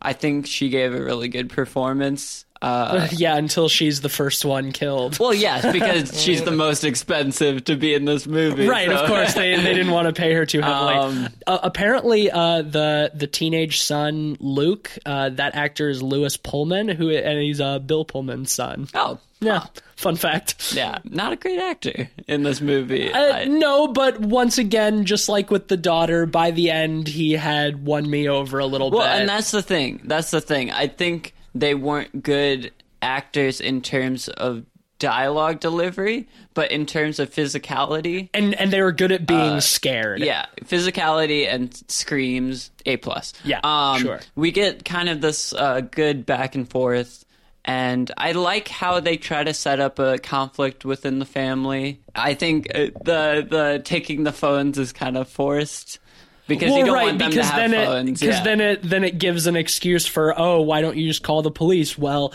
Dad took our phones so we could have family time. yeah. like you said, at a certain point, we see all the phones smashed and destroyed to prove that the strangers have been into the trailer and have broken their phones, which is something that happened in the first one. Yeah. And that's just one of the many things that I just felt like this movie took note for note from the original, which is my greatest frustration. I didn't really have that much of a problem with it. They they do a lot of the same things, uh, but Well, yeah, the- the the, same- thing I respect about that is tonally the movie is different. Yeah, You that's know- sort of my. That's how I felt about it too. That even if they were hitting some of the same points, the execution of it was uh was done in a different way. It was trying to give a different mood. It's I- like pizza. If you get a sausage and pepperoni slice of New York style pizza, it's good. But if you get like a Chicago deep dish, a sausage and pepperoni pizza, like it's still the same. You it's would. still the same pizza, but it's done in a different way, and that's what sold it for me. I suppose. I, I think because the first film was just like such a downer, I wasn't enjoying my viewing experience as much as I did with this. Even knowing like, yeah, there's a lot of dumb stuff in this movie. It's it's it's certainly it's not a good movie, is what we're trying. We're it's we're not saying it is. It is a fun movie, and that's something. The Well, first I one was actually missing. disagree. I think it's it's effective, not in trying to be seriously scary, but uh, being But there- I- uh, entertaining but and well it still paced. it suffers from like dumb character choices. in some cases, the teleporting villain, and so Oh well, and and that's that's way more hyped up in this one, and also that no matter where these people are hiding, the killers always know exactly where they are. Right. Oh, there's which a- is something that got a little bit more on my nerves, I guess, in this one. Well, there's okay, that part so- where the um, the brother like hides his sister like under this house Under the porch, like- yeah. and he's just like you know like uh, stay here they won't find you but we're we assume that they're like watching their every move it's just one of those like why would you think that was the safe? the killers the killers are a little bit too omniscient in this for me. I I think that that bothered me somewhat. That never really bothered me all that much because I think this movie sets itself up for over the top schlock. if a film is like self-aware enough to say yeah we're we're dumb but we're trying to have fun i guess for for me it's much easier to forgive Yeah, something because it's like okay Well- they're just trying to And I think I think one of the things that sells that best for me is the fact that we start getting into the action pretty quickly. We do. That is that is true. The We- build up is much uh, briefer. 15 or 20 minutes into the movie, the son and daughter see the the aunt and uncle's trailer.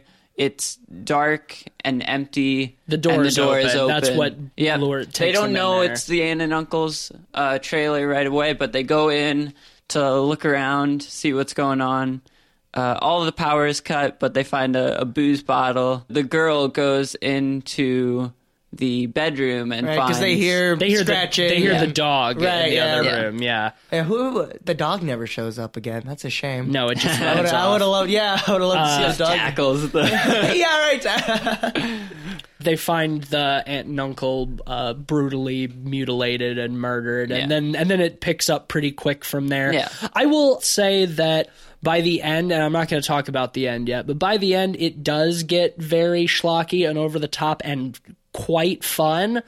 Um, but I will disagree with you that it sets itself up for that. I did not get that impression at all. The beginning build up all still felt very serious and dour and much more like the first movie, and that's why I was having such a problem when they keep doing all of these familiar things like the cell phones. The same killer comes to the door and knocks and asks for Tamara and the light bulb by the door is unscrewed again. And when they find the aunt and uncle they look at the window and it has hello written all over it in red which happens exactly in the first movie in the bedroom where Liv Tyler's hiding and it's just all of that stuff. I'm like, this is exactly the same as the first one. And so for the majority of the movie while I was, while I was sitting there, I'm like, why did they make this movie? It's just the same fucking movie in a different setting with slightly more people to be killed. They're m- much more fast and loose with the the details in this movie than they were in The Strangers, though. The girl that asks for Tamara comes to the door twice, right? And the first Just like time she does in the- yeah, in the first first movie. time she comes up, it's the same kind of thing where the light bulb's supposed to be off or unscrewed. Oh yeah, but then when it does the reverse shot Yeah. to the dad, the light the light The is light very is clearly on. on. Yeah. the- Um, those little goofs. Yeah, and then second time he notices the lights out or whatever. But that stuff it still seems a little more silly than it did in The Strangers Well, because they're they're not as dismissive of it. They're, they're Yeah, like, no. "Well, what are you doing? Yeah, here?" they're Like, Yeah, like Obviously this is more fucking creeped out. weird. I got a different tone from it from some of the visual stuff that was going on in the beginning. Like, there's a lot more uh, movement in the camera. Where in The Strangers, I felt like a lot of things were very flat and static. There it's was, much more colorful. too. yeah, like there's a lot of lot of like stuff, like a lot of cool zooms. Like I Well, love there's that. Yeah. there's a lot more. I did definitely notice in the way that it's shot and edited. It does indeed wear its '70s influences very much on its sleeve. You got There were- some heavy Brian De Palma zooms in there. Yeah, there were there were quite a few times where even though I was frustrated with the movie at this point, I was still like, you know, this camera work is good. Before they get to the trailer park when they're standing outside when the when Christina Hendricks goes out to talk to the the girl who's standing outside smoking a cigarette and it starts in a really wide shot and their entire conversation is just that one shot and it's just slowly zooming in until Right, also- by until by the end of it it's right on their faces. I th- I noticed that shot and I was like this is good. I Yeah. like this. Even though even I though I didn't care too much about the conversation that was being Right, had, yeah. I Yeah. was like I was like there were definitely a lot of moments where I appreciated the way it was shot and edited or i'm like this is you know this is very uh, 70s influence which i appreciate in horror movies Right. And from this point on, we get the the cat and mouse uh, trying to escape the attackers as they keep finding new ways to fuck with them. I think we were all in agreement about the last third of this movie. Yeah, just for sure The- fully embracing something so ridiculous. the schlock and the- that's when it gets it actually gets really good and that's the surprising thing is like the last 30 minutes of this movie is easily the most fun i had watching any of these three movies but it's all of the it's all of the build up for me that i just considered so ineffectual. Like, obviously, there has to be an escalation, but I wish they had done more to, at least for me, really set up uh, a campier tone that they really embrace wholeheartedly by the end, which is uh, fine, but it still feels tonally inconsistent to me because it feels much more dour like the first strangers up through the the second act and then the third act it descends into total schlock. And that's odd because I I'm not sure at what point the movie won me over, but they and it might it might have been just from that that title card looking at that I'm like that's weird as hell. That's uh, in such opposition to the the awful droning narration in the first movie. And so just like bit by bit, I guess I was I was I was getting the movie more and more. I started I started to get it at times, but it still felt so at times it felt really out of the blue and then by the end looking back on certain details, I saw the for, the foreshadowing. For some reason in this movie they uh, make a point of showing that the killers, or at least the the the man in the mask, has a a, a predilection for like 80s like synth pop oh, jams yeah, and yeah, like power ballads. like like 80s cornball music. Yeah, and, and that and it felt so fucking weird to me. I loved it. Well, that's the thing. It felt weird to me until it got to the swimming pool scene later, which which we'll Yes. talk Yeah. about. And at that point, then it totally won me over. But it wasn't doing enough of that kind of campy stuff in the beginning that the few times it happened, it felt like tonally jarring to me. And I was like, what the fuck is this? In hindsight, I, I actually like this scene more than I did when I was watching it in the theater. When the dad and the son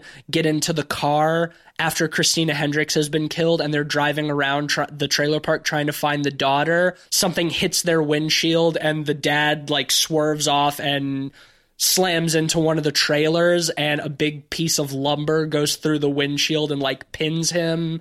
And he sends the son off with the gun to find the daughter. And then the the male killer gets into the car. And the first thing he does is turn on the radio and flip through the stations until he gets to like the 80s jams. Right. well, in the late 2000s, you know, Joanna Newsom, that kind of music was was the real shit for these strangers. But now we're we're in a well that was age. i mean that was liv tyler that's the thing, on music before- But then, but then they play uh, other songs. they that- play like an yeah. like an older like 50s 60s like bluegrass yeah, right. It's just like that folkiness. For some reason, before I went into this movie, I thought it was a prequel. I don't Weird. know why. I don't know why either. the- well, because you're like, there's no way they're going to just be like killers from 10 years ago. Yeah. Like that's that's that. um, I I think the the build up actually was pretty effective for me because you don't want it to go all the way to the end of the spectrum on camp. Oh, right for away. sure not. But I think you can still build that up But but better. I, I with think it was built up with how bloody it was. You know, you get that right off the bat when Christina Hendricks is killed. Well, yeah, you have much. You have many more people who can comfortably be killed throughout Right. the movie, rather than just the two people Yeah. or the first one. You know. It's one of the the conceits of using a family instead of True. Absolutely. Absolutely. which I think did it a good service because uh, it adds a little more complexity and you get some more. you get more character dynamics yeah. and stuff like that like i i don't have a problem with the family like i just felt so much like it was it was retreading too much common ground and i'm not saying that i would have wanted them to go really off the spectrum uh, early on like they did at the end but i think they still could have tonally What do you think specifically they did besides you know the the Tamara stuff? That they retreaded on specifically, though. I I don't think they really retreaded on all that much. well you've got you've got the phones you have Well, the, the phone is, has to happen. Well, That's sure, but they but they did it but movie. right, but they did it basically in the same way. I mean, they're they're in a trailer park in the middle of nowhere. It would have been just as easy for them to play on the conceit of not having cell reception. Yeah, They could have just as easily that- done that's that. That's just as easy a, a lazy trope. But I mean, but the but the point is, but the point is, is that the phones being knocked out is not the problem. It's that they did it in the exact same way well, as they no, did because in the in, the first one. Strangers, her phone was thrown in the fire. it was still destroyed. They came into the house and you destroyed destroy the phone, phone. okay. Okay, so there's the phones. There's the the girl coming to the door twice to ask for Tamara, just like in the first one. There's them unscrewing the porch light. Uh, which they did in the first That's- one. that's the same as There's the thing. writing "hello" on the inside uh, or on the outside of the window in red, which in this movie particularly I think doesn't make sense because both of those characters were killed before they would have had a chance to see that on the window. Well, it wasn't meant for them. I don't think. You don't think so? I, I think, think it it was, was- meant for the family. You think it was meant to for- find because later in the movie they show like in that uh, trailer the answering machine with Oh, yeah, yeah, the, sure, the call sure. that With Christina Chris- Hendricks sent and didn't receive. So my assumption was the killers set up the whole thing, and that's why in the uh, Sure. gas station convenience store thing there was a note. That said, uh, Oh, we yeah, yeah. the keys here, and then there was the, the little smiley face. stranger smiley There face. is no, no, no. Like I got all of that, but it's it's too many uh, visual gimmicks that they did exactly from the first one. That I think if you're looking at, it outside of the context of the first one would not be as problematic. It just felt lazy to me because they have a whole new location. They have all new people. There's a lot of new things they can do. And it's still so much of, oh yeah, I remember that from the strangers. See, I, don't- I remember disagree, that though. I disagree because it's it's things that the killers could easily do every time they kill someone. The toying around Like with it's the their- like it's Yeah, their yeah, MO. it's their kind of mo. I just the, feel like the, I- the door thing is obviously an mo. That's an easy one. I feel like that that's one that kind of has to happen in the movie. They have to have an introduction like that. Sure, but there's but there's things about it that they could have changed enough that it's obviously still an MO and it's not just the exact same thing. They could have asked for a different person even. I think that would have frustrated me less. It's that they're once again asking for Tamara. They I think never that's just an mo thing, though. It just I I, I I I I never had a problem with that. I don't think it really tr- retreads that heavily. I don't think it goes that note for note is the thing. I think it's much more energetic. there's so the and there's so much I think Well, yeah, it is uh, it is that. I think when the the girl comes in pretty soon after the the, the killer girl to kill Christina Hendricks. Right. And they're running her way to the bathroom. I, th- I thought that scene was kind of tense, you know? I thought them escaping through the, the window uh, above. Oh, sure. And Uh, Christina Hendricks can't get out, and so she gets stabbed. Like, yeah, okay, that's fine. Like the kills, I don't have problems with the kills or anything. That was all. That was all okay. But I mean, there's just too. There's too much stuff that I recognized directly from the first one that it felt, from a writing standpoint, it felt lazy. It felt like it felt like either it's either lazy or it's too much fan service. Another example is with the the blonde killer with the knife. Like in the first one in The Strangers, she has that whole standoff with Liv Tyler where she's like caressing the knife on the countertop and like running it across the tiles and like spinning it and stuff. And then she does that exact same shit in this yeah, one that too. that did feel a little There's- fan servicey. There's too much of that All for of the all of the killers kept their same basic weapons, which I didn't have a The, big no, problem. with. I, I don't have a problem with that either. The weapons are fine. Like I said, if you watch this movie without having seen the first one, I think that all of that stuff works fine. It's executed okay. For so much of the time that we were sitting in the theater watching this movie, I felt like I'm watching the same movie.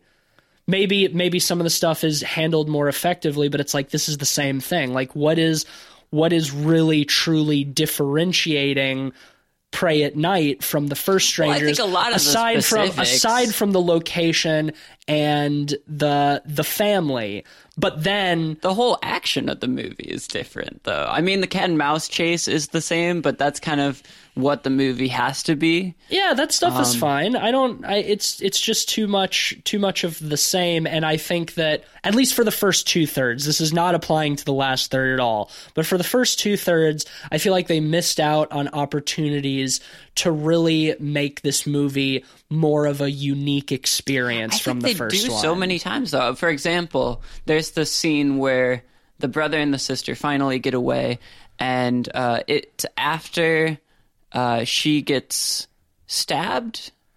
Yeah, Uh, she gets yeah. she gets stabbed and she gets her arm cut up. Yeah, and he's tending to her wounds, and they're talking about you know memories or something, and it feels like a lull in the action, and you know a quiet point, and out of nowhere, the the killer's truck just plows through the middle of the trailer, I no, I, I did I did like that scene a lot. and I thought that was a super effective, uh, you know, surprise. that was And- like that was a turning point for me.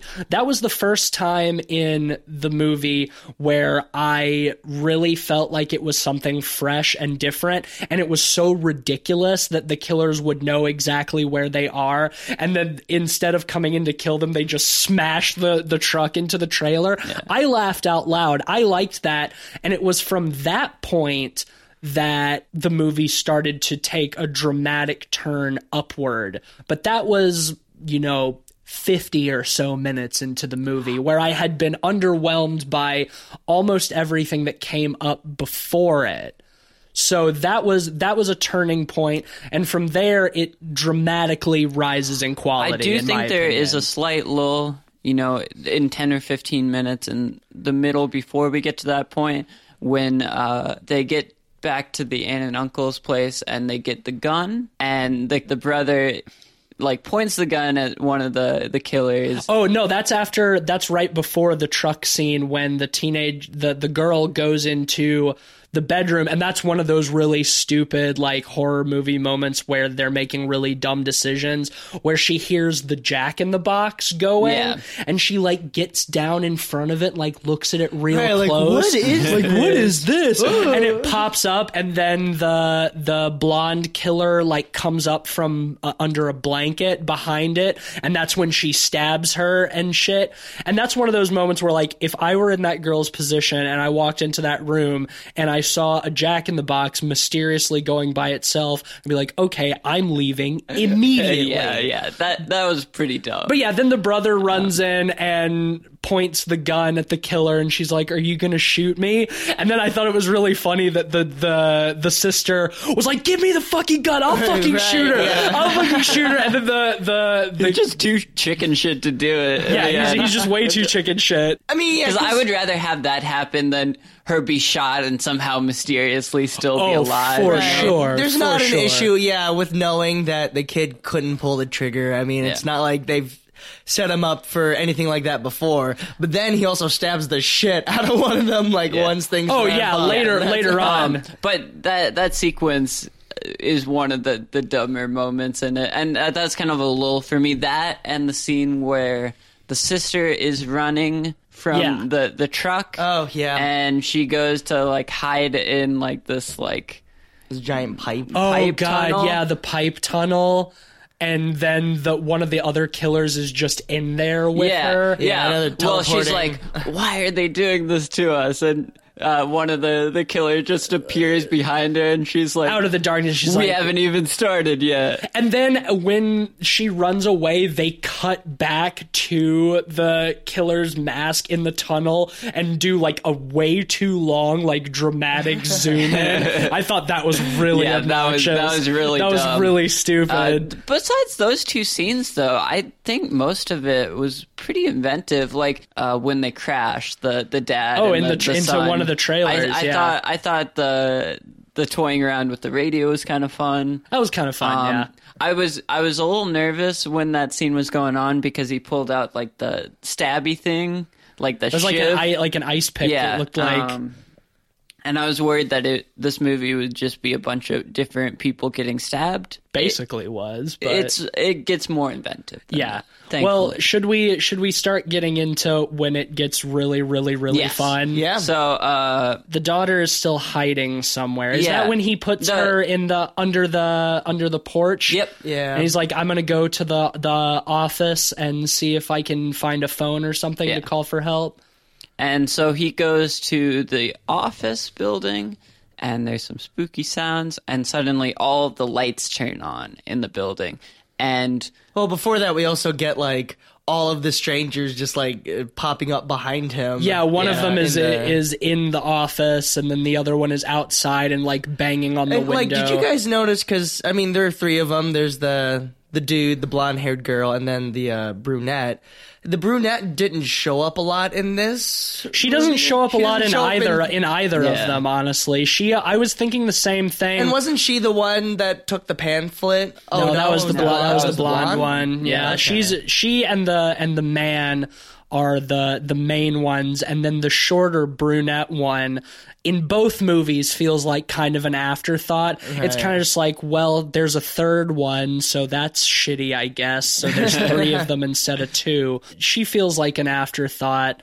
Um, and I mean, in this one, she is she's fodder basically. Yeah, for that for that next scene when he runs to the uh the swimming pool and then all the lights come on and it's all neon and they start blasting total eclipse of the heart. Yeah, which is amazing prime '80s cheese. that's so you know? good and then he's just uh, the the son is just standing there and he's got what does he have It's Uh, like a bat or a bat or a fire poker or something uh, like something long and hard uh, and Yeah, and then the she brunette. she just starts sprinting Yeah, from bolting, like behind she's gonna football tackle him. and i was like i was like oh god like she's like see her coming please like don't let her just run up and stab Right. him but instead he turns around and whacks the shit out of her Uh, it was so satisfying. it was so satisfying. and then she like wakes up and starts like trying to fight him, and then he just stabs the shit out of her.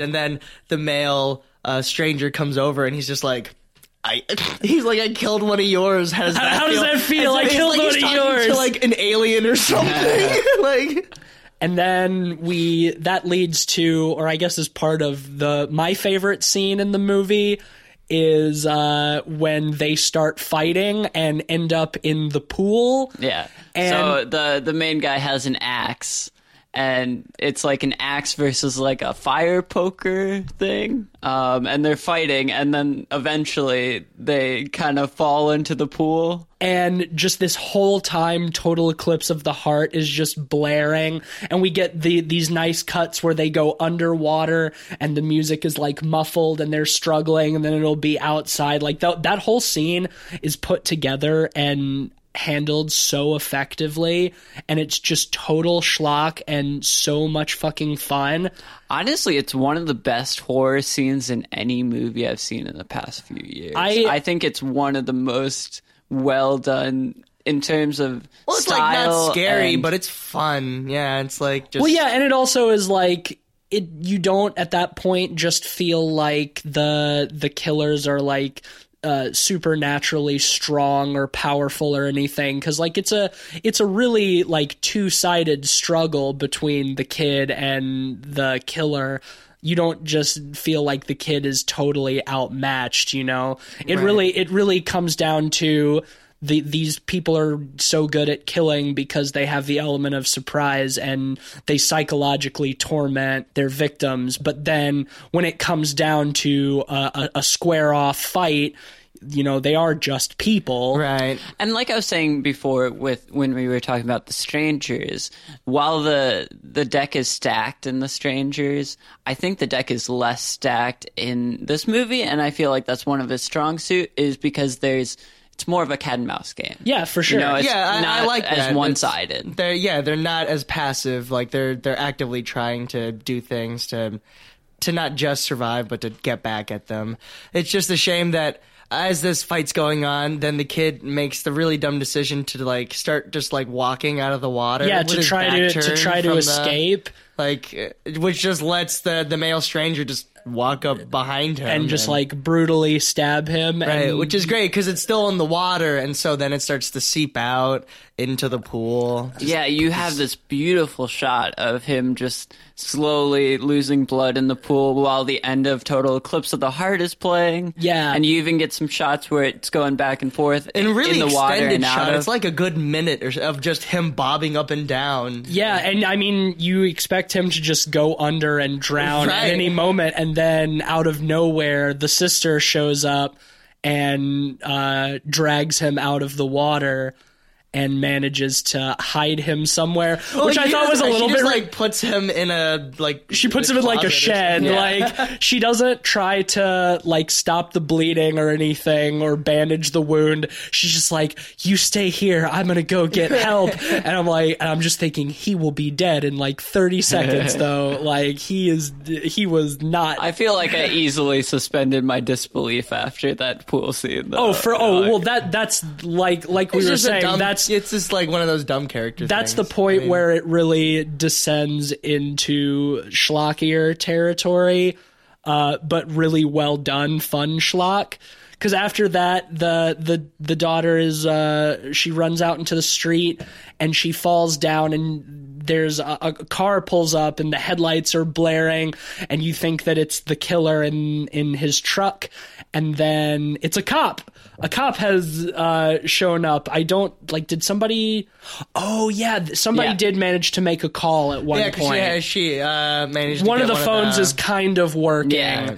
And so they she sort of makes a call. So I guess there's somebody. I, I thought that was kind of a cool subversion of just having the phones be destroyed too. Like they actually use the phones. Uh, yeah, You at know, least at least one of them. Kind You know, that's of that's inventive enough. You know, And it's at a least- subversion of the And trope. just smashing least- the screen doesn't break it At least there was the, like the phone was damaged because the call didn't like it cut off. But at least there's payoff later when the cop shows up. But then they did the thing that they do in so many horror movies where a cop shows up and just gets killed immediately. Right, well, it is- yeah, she's trying to. He's trying to calm her down, She's and like the there's whole time, people like there's people trying to there's people trying to kill us and the whole time you see the blonde killer walking up behind just him slowly, just slowly and like the daughter c- almost like she's Yeah, within the daughter's line of See, sight right. and she should just be like yo turn around like watch out but she just One of those walks up framing conveniences. and slits the cop's throat. But then after that, that I thought was kind of dumb. But then after that, I really like the scene where uh, the daughter like gets into the cop's car and she's trying to find the keys, and the killer comes up and like knocks on the window and like dangles the keys in front of her face. Yeah. Like, look what I got. She opens the door and starts like slashing her and stabbing her. And the whole time I'm sitting there, I'm like, go for the shotgun. It's a cop car. There's a shotgun. Go for the shotgun. And the shotgun is like sitting in the middle of the car. Yeah, well, it's like on the rack, like they Yeah. have it in most cop cars, and she keeps trying to pull it off, but it's like locked or something, and she finally gets it off and just shoots the shit out of the killer. And, And it's super satisfying. it is extremely satisfying. I'm torn on whether I think we should have seen the killer's face Well, it's at this point because she takes she takes the mask off. it's like there isn't a reason to. I it's actually not like we're gonna really like it because it's a subversion of the first movie where we get the killers taking off their masks, but we don't see them. But the point of them taking off their mask is like, oh, you're fucked anyways. You're gonna die anyways. Well, what- it, it kind of reverses that in that Sure. the the mask is taken off, but it's the killers that are gonna die because r- of it. Right. And and that in itself doesn't bother me. What kind of puts me on the fence about it though is that this killer is like when she takes the mask off like she's like she looks like she's like 23 years old. Right. You know, and I mean it's a different all the killers are played by different actors in this one than they are in the first one. And they can get away with that cuz their faces aren't ever shown in the first one. But I did notice in this one that when the girl comes to the door and asks if Tamara's home, her voice is noticeably higher pitched than in the first one. Hmm. In the first Strangers, like they all seem a little bit older, not like old, but like in their 30s or so.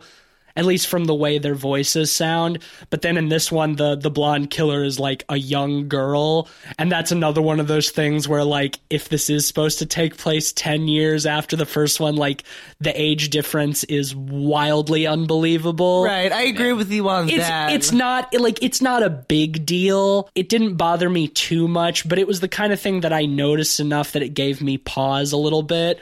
But then she she asks her like why are you like why are you doing this to us? And I was like don't say because you were home. Don't say because you were home. Don't say because you were home. And then she says cuz why not? And I was like, I was like, oh, okay, all right, Right. fine. Finally, they they had an opportunity to do something exactly like they did in the first one, and they went with something else, and so that was like satisfying they for subvert me. a lot of the first one. That- in that was- a good way. That moment was satisfying for me, and then she just gets shot again. Yeah. And then, man, we have this fantastic final confrontation with the last living killer. She gets in the car, in the cop car, and she's trying to drive off, and he comes from the cut and smashes into her car. And then the he cars just are. keeps like turning around and smashing into Yeah, her. like he hits the car from behind and then like backs up and drives to the side to try to T-bone her. Which they they did that shit in the first one too, and I was just like, they must. It looks like they got this truck repaired because they they keep using this truck as like a battering ram, but it's not just totally destroyed. the the truck gets stuck to the police car. Right, Essentially, like the grill or something. yeah, like the the The the twisted, the twisted metal, metal. yeah, is all is all uh, caught together. and because of the the damage to the cars respectively a bunch of gasoline is leaking out the bottom. And of Um, course, our protagonist conveniently has a Zippo. well, yeah, because we see her smoking. Right. Well, yeah. No, she's beforehand. she's uh air quotes smoking cigarettes. edgy edgy teen. Uh, yeah, and j- just a quick segue. I, it was frustrating me how sh- badly she was smoking cigarettes. Well- and then at one point, her brother is even like, "You know, you have to actually inhale, right?" And I was like, "Thank you. I'm so glad." yeah, I thought that was a really funny touch. I would I would guess that that actress is probably just not a smoker. I think it also builds on the character of an edgy teenager. Yeah, though. Yeah, like sure. she wants to fit to- in by smoking because it's cool, but, But- she doesn't really know. What But I mean, supposed of, to do. of course, in true horror fashion, instead of just having like a Bic lighter or something, she she has a Zippo, Zippo, something that can stay lit when she throws it into the gasoline. That's important. That would be funny having to see her like go up to the puddle with a Bic lighter and just try and Yeah. light it that way. Throw, throwing a bunch of matches, hoping they So- stay lit. yeah, Yeah, so thank God so for Zippos. so she throws her Zippo into the pool of gas, and both cars explode in glorious fashion. Although I did notice a goof in the wide shot of the cars blowing up. If you weren't looking for it, you might not see it, but I very clearly saw that there was nobody sitting behind the wheel of the killer's Right. truck. I noticed that too, but after I thought about it a little more, I thought that maybe the killer had gotten out of the truck. I don't think- yes. before that and gotten back in. I don't think drive there it. is. I don't think there was any time for that. Oh, and yes, that's that's something we need to explain as well. After the car explodes and uh, the girl starts walking away, the car starts moving again, and the stranger guy, like he's on fire, but he's still the, driving. the whole the truck car. is on fire. well, what's great is that like she's she seems to be safe. She's like wandering off down the road and she comes to a bridge and she's on the bridge and she collapses and starts crawling and then from behind her we see this flaming truck pulling up slowly I think onto we. the bridge. I mean, we see it before then. Like as she's walking away, I think it starts to. I don't pull think we. I don't think we it. see it until she's starting sure? to get onto the bridge. I. I mean, that's a minor detail. I don't. I don't remember. I think. Yeah, I mean, either way, it's like, hey, if you if you ever if you guys have played the new Resident Evil, there's a there's a boss fight that's almost exactly like that. Yeah. guy in flaming cars. So, But I mean, my, my, my point about the, I don't think there was any time for the killer to actually get out of the truck. Uh, No, and, like- I, I think it was just that they, I mean, they just didn't take the time to throw a mannequin with a bag Right. on its head. Well, it's like when you see when you see a car flying off a cliff in a movie. Most of the time, there isn't actually Well, right, someone of in course. there because and there, there- there's the there's the famous scene in Goodfellas when Robert De Niro gets into the car and turns it on and it explodes where if you're watching for it closely you can see the cut where it goes from Robert De Niro to a dummy oh, painted yeah? like Robert De Niro it's the kind of thing that you have to be looking for to be able Yeah, to see it I've never but actually it's, noticed that. it's actually really funny because the dummy looks kind of stupid so the next time you're watching Goodfellas watch for that watch for that cut I mean, that was just a, a minor little goof that I thought was funny. She happens upon some random Well, person the, driving. before that, the the killer gets out of the flaming truck on the bridge, and we see that he's all burned and Yeah, like he's not disfigured, and he has his axe, and he's coming for her, and she's like trying to crawl away on the ground, and then he just collapses. So it's like, oh well, he almost got her, but not quite, and so then she gets up and walks off again, and manages to flag down a car uh, when they get out of the car and she's like, "Please, can you help me?" The mom screams and runs back, and I thought it was like, okay, she thinks that this girl's crazy, and he's That's what I thought too. And then she turns around and there's the killer with his axe again, and that's Yeah. why she was screaming. like, it's crazy. God, he's still alive. And then, well, dude, and that's when that's when this whole last real scene uh, is just like massive homage to uh, the OG Texas Chainsaw Massacre because it's exactly the same when the girl in Texas Chainsaw runs out and flags down the trucker and he gets out and he starts coming over to talk to her and then Leatherface comes up with the chainsaw and he just runs and gets back into the truck as the truck is driving off the our protagonist runs and jumps into the back of it oh my god, yeah, just like in just like in Texas Chainsaw Massacre. She's all red lit from the tail lights, which is just like Texas Chainsaw Massacre with the the character all covered in blood. and the killer jumps onto the back and uh and a callback to a conversation she had with her brother about playing baseball. She oh yeah that's right. I forgot about that. She's like he's like you could you weren't even strong enough to lift up the baseball bat. And then she finds a bat in the uh, bed of the pickup and just clobbers him in the head and he goes flying out and then it's the shot of her very much like Texas Chainsaw just like dri- riding down the road in the back of this pickup truck all bloodied and shit Uh, but that is not the final shot of the film. It should have been. It, It should have been, been. Because should have been. it- the the next part is so dumb and unnecessary. Like the strangers, it has a very unnecessary final sequence. Right. Yeah. She's in the hospital with her brother, who's hooked up to all you know a bunch of machines. he survived, He survived. somehow Yeah, right. she hears a knocking on the door, and then like the sound of the jack of the box that uh like she heard before one of the houses. Which also that's like that's a dumb. Like, oh I didn't thing. even I I didn't, didn't- even I pick didn't- up on the that? Jack in no, the Box I, I totally heard. I mean, Oh, 'cause it really? wasn't like it's not like the pop goes the weasel thing. It's like it was it was another. I, like, I did noise. not pick I up on that pick at on all. that. Really? Just because she has a cup of water, and as soon as she hears the knock on the door, she drops the water, Right. and then it cuts to Well, 'cause, credits. Yeah, like it's that like- thing, they, they I'm pretty sure they put that sound there because then otherwise, like it's just the doctor knocking Yeah, on the exactly. door. Which I would have liked. I mean, that I think the idea that maybe it, one of the killers survived is really stupid because Yeah, yeah, no, they were it's- like it was fun enough to have uh, the main guy like surviving all of this trauma in his like rage to try to kill her. right? They, But they're they've all like all of them were pretty like soundly killed. Yeah, Yeah, just- destroy like. Yeah, I, I really wish that hospital I- scene was not in the movie at all. It's I think so- even if it was a doctor, it would have been sloppy. Yeah, they should have. Um, they should have just ended it with her in the back of the pickup Yeah. truck. That's just once again. which I then, mean, the, you but get a then happy might ending have. this way, but what's the point of a happy ending with a story like this? You I know, mean, we is already it a get happy enough pet- ending? pet- well, they're both alive. Right, but then, but maybe, but end. maybe so is one of the killers. Yeah. yeah, which is Which is the and dumb then the guy's gonna come crawling in, his head bashed in. He's like, "Where are you?" yeah, and so that ending was dumb, but man, those let those last like 20 30 minutes are just so enjoyable and so entertaining and it just it it just makes it all the more frustrating for me that the the first two thirds of the movie didn't land for me like I wanted them to. Because, like I said, the the final act of this movie is the best part of all three of these movies. Yeah, I- I would agree with that. I think that makes the ending more frustrating because I feel like they could have done more original stuff in the beginning to to lead up to that nicely in a satisfying way.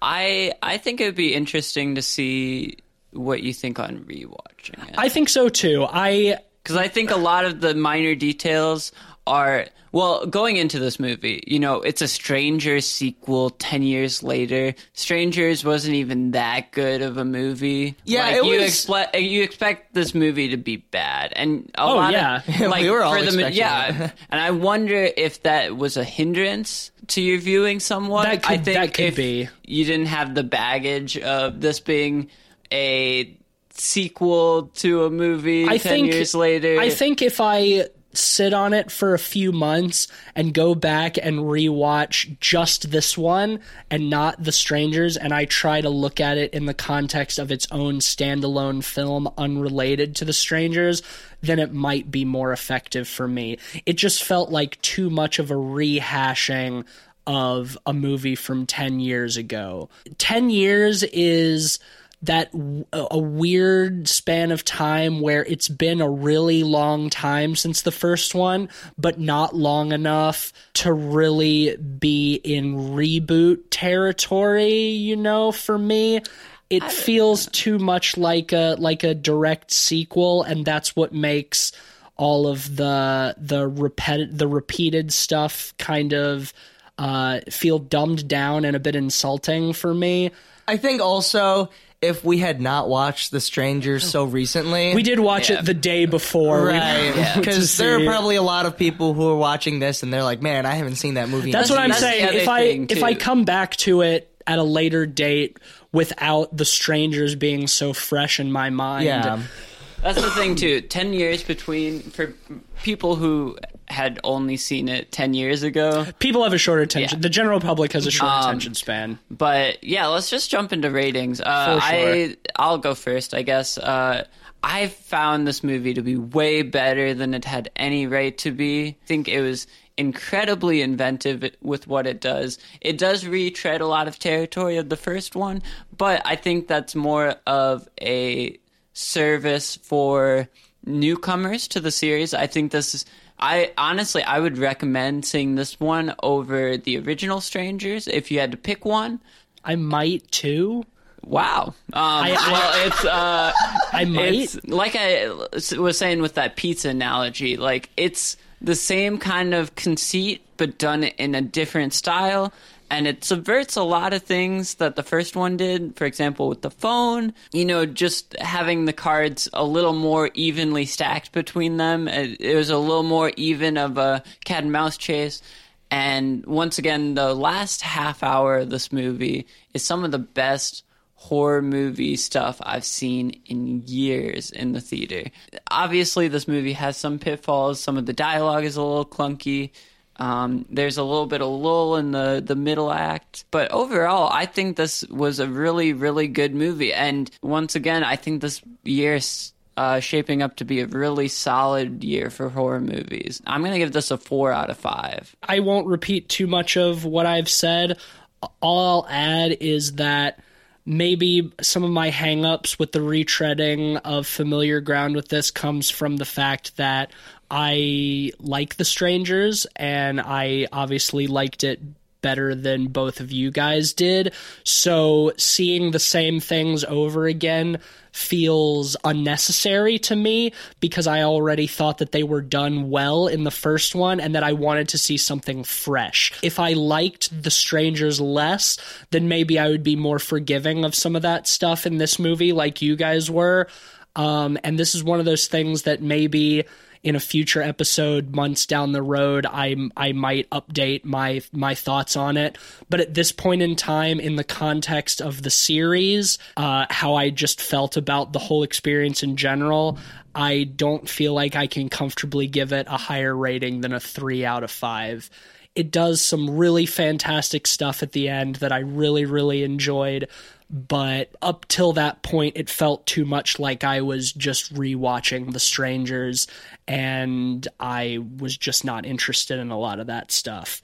Um, so we'll we'll see where we'll see how this affects me uh, more down the road. But for now, I'll give it a a middling three out of five. this is the second time in uh, like the past month where I've watched a sequel to a horror movie expecting it to be bad and then ending up liking it a whole lot more than I ever thought I would. It happened to me just with Creep. I thought it was such a boring movie, the first one. The second one I thought was actually really, really good. And We'll do an episode on Creep at some Yes, I would- I would love to do that. And then with uh, again with the the strangers, I thought it was so boring. And then with this one, it's better, not in the same way that Creep Two builds up on its premises. Uh, Strangers Prey at Night is better because it's it's pivoted. It's um, emotional delivery, or just what exactly they're trying to make you feel uh, throughout the movie, and it just uh, just had so much more of uh, ener- energy behind it, which I really appreciated. I think that it is a pretty dumb movie, the the characters and everything like that, but. I'd say that the way that everything was uh, executed just made it a really enjoyable experience for me. So I'm going to give it a three and a half. All right. Well, that gives The Strangers Prey at Night a average rating of three and a half pods, which uh, it's funny that on average. This is the best movie out of all Yeah, of them in right. terms Yeah, well- of in terms of our average ratings. But I also think this was a good discussion because as we were talking about in the car on our way home the other day, each of us likes one of these movies, a different one of these movies, better than the other. Yeah, and, and dislikes one as well. Yeah. right. And I, because even though I gave the same rating for uh, Prey at Night and them, I think they're both good in different ways. I feel like them is uh, just made better. Them is that brick fire pizza. Yeah, you know, yeah, it's, brick- it's made quickly, and you know, it's like a margarita pizza. It's like fancy-ish, but like it's kind of bland. and then uh, the normal strangers is your like It's just like dollar pizza. yeah, I it's, would- it's your like dollar pizza. It I'm gets like, the job done. It's nothing new. Uh, and then prey at night is that like greasy Movies are like greasy, pizza. The producer's the sauce. greasy slice that's like you know you're gonna feel gross after, but oh man, feels is so- it tasty? Yeah. oh man, I you caught me again with your. I. I would be I would be really really curious to hear the opinions uh, from somebody who has only seen Prey at Night out of Yeah. all of them, Right. has not seen any of the others, and I I would be curious how it it stands up as an entry to the series because. I do think that a lot of my hangups come from it, it in context. Familiar Graham, right? Yeah, so if uh, any of you listening haven't seen the new one or any of them, uh, go see it. They deserve your money to go see it. It's event- Sure. inventive enough that this deserves your money more so than most horror sequels, I would say. I can agree with that. So yeah, go see it, uh, and then email us or uh, message us us on Facebook, yeah, or like- Twitter, and we'd love to see some other perspectives, uh, and we'll even talk about it on air if you do. So Yeah, absolutely. I would be fine doing a, a brief little update on this movie somewhere down the road. I feel like it'd be really cool if uh, down the line we do like a redemption episode. We all choose movies that we absolutely hated our first like viewing, and then maybe going back and seeing if our Movies, I think changed. movies that we're that more specifically movies that we're split on, Well, where yeah, like not one we all agree was bad, but something like Mother or like an indefensive Y- episode yeah. almost, where it's movies that are critically panned, but we love. And like, or one of us loved and the others hated. Yeah, something like something like this and because uh, we certainly Mother we, and we we clash a good amount on these movies, and it'd be cool to one day revisit and see if we because like I mentioned with with Mother, that's one I really feel like I need to check out again because. It seems uh, there's there's something that people are getting that I'm not getting from it, and uh, I feel like I just I need to give it another Yeah. go. Yeah, I I think that could be fun. Let us know what you think if that's something that you'd like to to hear from us. Right. If you future. thought we were wrong about one of your favorite horror movies, tell us why. yes, exactly. Because say why we're stupid.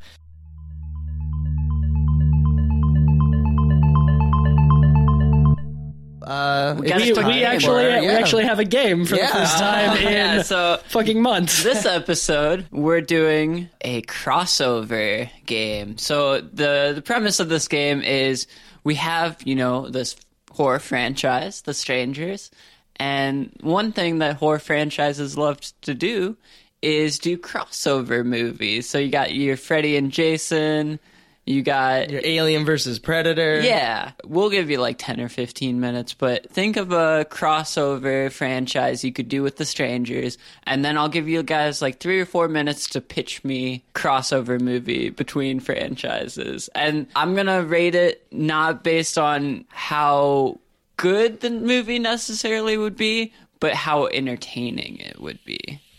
I'm excited And uh, about I'll give one. brownie points for creativity too. So All uh, we're gonna cut for 10, 15? take a take a quick break and we'll be right back.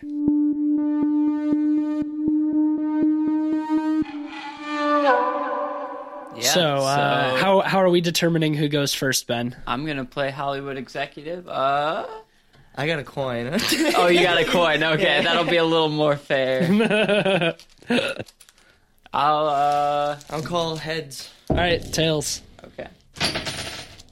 It Is tails. tails. Okay. So, do you want to go first or defer? Uh, I'll I'll defer to Eugene. I'll let Eugene go first. Oh boy. All right. Well, let me just hit you off with the story right here, Mr. Producer Man. Johnny is a well liked man. He has a beautiful girlfriend and he has just a wonderful group of buddies. Just, uh, his life could not be any better. But then one day, strangers uh, start to uh, come around the house and Johnny realizes, oh, haha, I need to fight for my life. oh no! we will learn the story of why he has a handgun in his house. We will know why he took Danny in under his wing. His parents were tragically murdered by the strangers. and we're gonna discover more about what happened with his relationship and Lisa, and maybe she fucked one of the strangers? You will find this out in the next fucking hit sensation of 2019, The Strangest Room, oh coming my soon God. to a theater near you. Would this be a prequel to the yes, room? yes, Okay. it would be a prequel. Is that is that okay? Yeah, yeah, That- that's totally fine. So it's all about the back because there's so many questions that don't have answers. So this film is one, really so. going to provide context to the room. It's gonna provide yes, exactly. It's gonna make it. understand. no, man. I don't understand either. Same. my my phone thought that this idea was so insane. it just had to tell me I do not understand. Well, hopefully you guys do. This movie isn't being made for the machines. It's being made for good red-blooded people. So, Interesting. I'm very intrigued. I would watch the fuck out of that. All right, is it my turn? Yes. yes. Okay, I I went into much more detail. I hope that's, well, that's okay. uh, no, that's That's that's, better. fine. Mine Okay. Uh, the next hit horror crossover is Aliens versus the Strangers. this takes place a hundred years after the events of Alien Resurrection. Uh, the Weyland Yutani Corporation has created yet another clone of Ripley, but she's she's old now because I don't want to see them do the the de aging thing on Yes, Sigourney right. Weaver. So it's an old clone. She has been uh, sent to a distant planet to uh, capture the egg of an alien queen to be brought back to the Earth uh, because Weyland Yutani is the stupidest and most evil corporation in film history. Man, yeah, all they do is just Yeah, that's all they do. Um, so while she is infiltrating this planet and uh, exploring and hiding from the massive hive of xenomorphs, she discovers an ancient life pod from Earth. It seems to have been there for a very, very long time. When she opens it, she discovers the strangers Oh my who God. in true Jason X fashion have been put back together and are cyborgs or some bullshit. Oh, okay. Strangers so, X. So so they look like the strangers, but they're like futuristic. And when when she opens the pod, they are reawakened, and we hear a uh, a robotic voice ask, "Is Tamara home?" so then a good chunk of the movie after that is uh, the strangers trying to kill Ripley, um, but they eventually come into contact with the the xenomorphs, and that's when the battle for the ages begins. Because even though the xenomorphs are, you know, terrifying, the strangers are real strong and shit because robots or something. And so then the strangers decide that uh, hunting a, a mere human, even though it's Ripley, is not challenging enough. So they begin uh, hunting the aliens. And uh, the final battle is the strangers fighting the queen inside of a volcano, because why not? And at the same time, Ripley, who recognizes that the robo strangers are a much greater threat to the universe than the xenomorphs, uh, has to plant a nuke in the base of a vol- in the volcano, which will set off a chain reaction that destroys the entire planet. Oh my god! I thought you were gonna say up, team up with the aliens. Uh, no, but at the same time, uh, she's she's still trying to complete her job. So she's trying to find the the alien egg queen so she can take it back to Earth because she wants to get that good Weyland Yutani uh, Christmas bonus. Oh my god! okay, so yeah, she's all on board for this. this Um, yeah, well, because this time with the clone, they they, cloned her right. They cloned her right. Yeah, Yeah, exactly. okay. But uh, the the twist is then uh, before she's able to plant the bomb, David, the android, shows up. Uh, and he he tries to stop her, revealing that he is in fact the one who created the robo strangers. Uh, because I, the perfect organism was not perfect enough, or some mega, megalomaniacal bullshit. Uh, in in that vein, Of course, yeah. Um, and he he he created them to to really test the strength of the xenomorphs. Uh, Ripley is able to plant the bomb, and she escapes the planet. Unfortunately, she has to leave the alien egg behind, but. In her escape pod, she realizes that one of the strangers has made it on board. And right before he kills her, he takes off his mask, and it's fucking David. Oh my god. Roll credits. Wow, these are both wonderfully dumb ideas.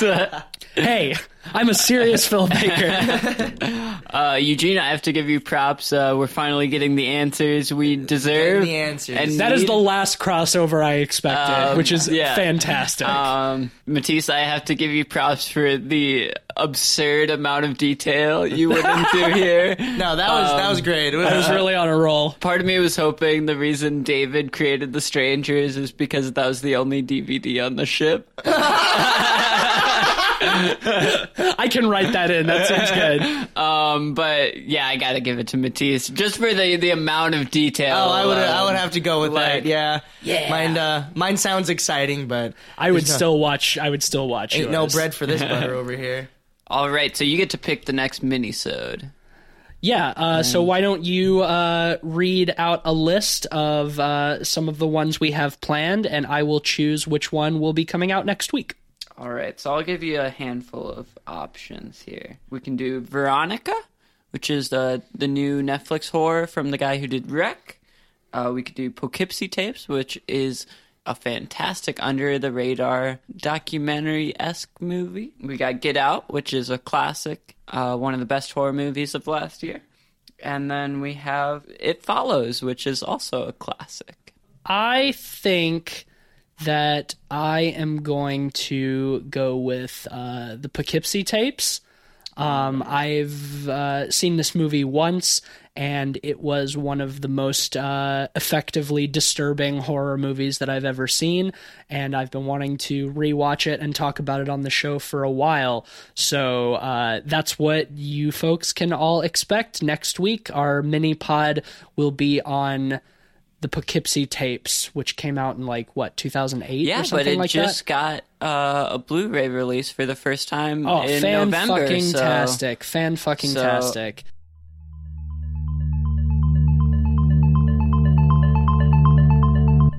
I guess that brings us to the end of this episode. Hit us up on uh, social media Facebook, Twitter, at Pod People Pod. Uh, this was a contentious episode for us. We all felt pretty differently about all three of these movies. Yeah, you guys So- were only listening, but you didn't see the the stab wounds that we collected throughout. we have all we've all collected a few uh, deep uh, deep wounds so we're gonna have to go to the hospital after this but we'd love to hear uh, some of y'all's thoughts on the strangers especially prey at night that seems to be the most contentious one between us. So yeah uh, follow us on social media. If you like the show which we hope you do you can uh, give us a brief uh, review and a rating on apple podcast. That would be enormously helpful to help us uh, climb up the charts a little bit and get into some new people's ears, uh, like brainworms. Nothing like comparing our podcast to brainworms. Yeah, you know, equally unpleasant. um, so yeah, l- take the time to leave us a rating and review. Uh, that would be absolutely amazing. The show is produced by Ben and edited by yours truly.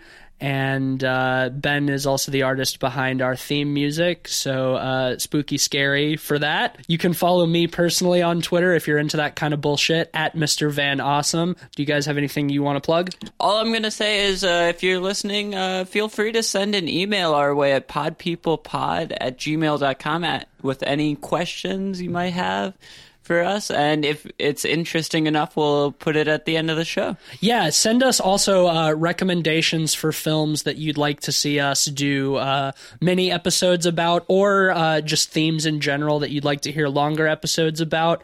Uh, we've gotten a couple of uh, recommendations from people that uh, will be coming up in future uh, mini episodes. So we uh, we want to get involved with uh, the rest of our listeners. Eugene, do you have anything?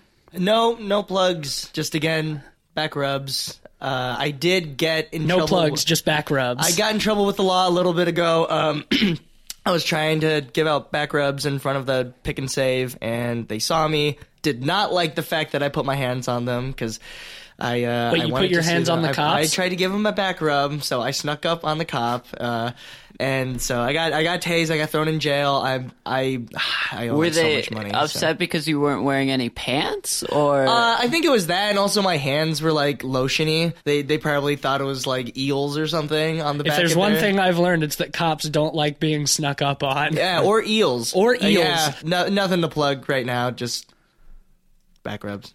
Well, thank you so much for listening. We appreciate you. Uh, until next time, eat your vegetables. eat your vegetables. And hey, if somebody knocks on your door in the middle of the night, maybe just don't answer.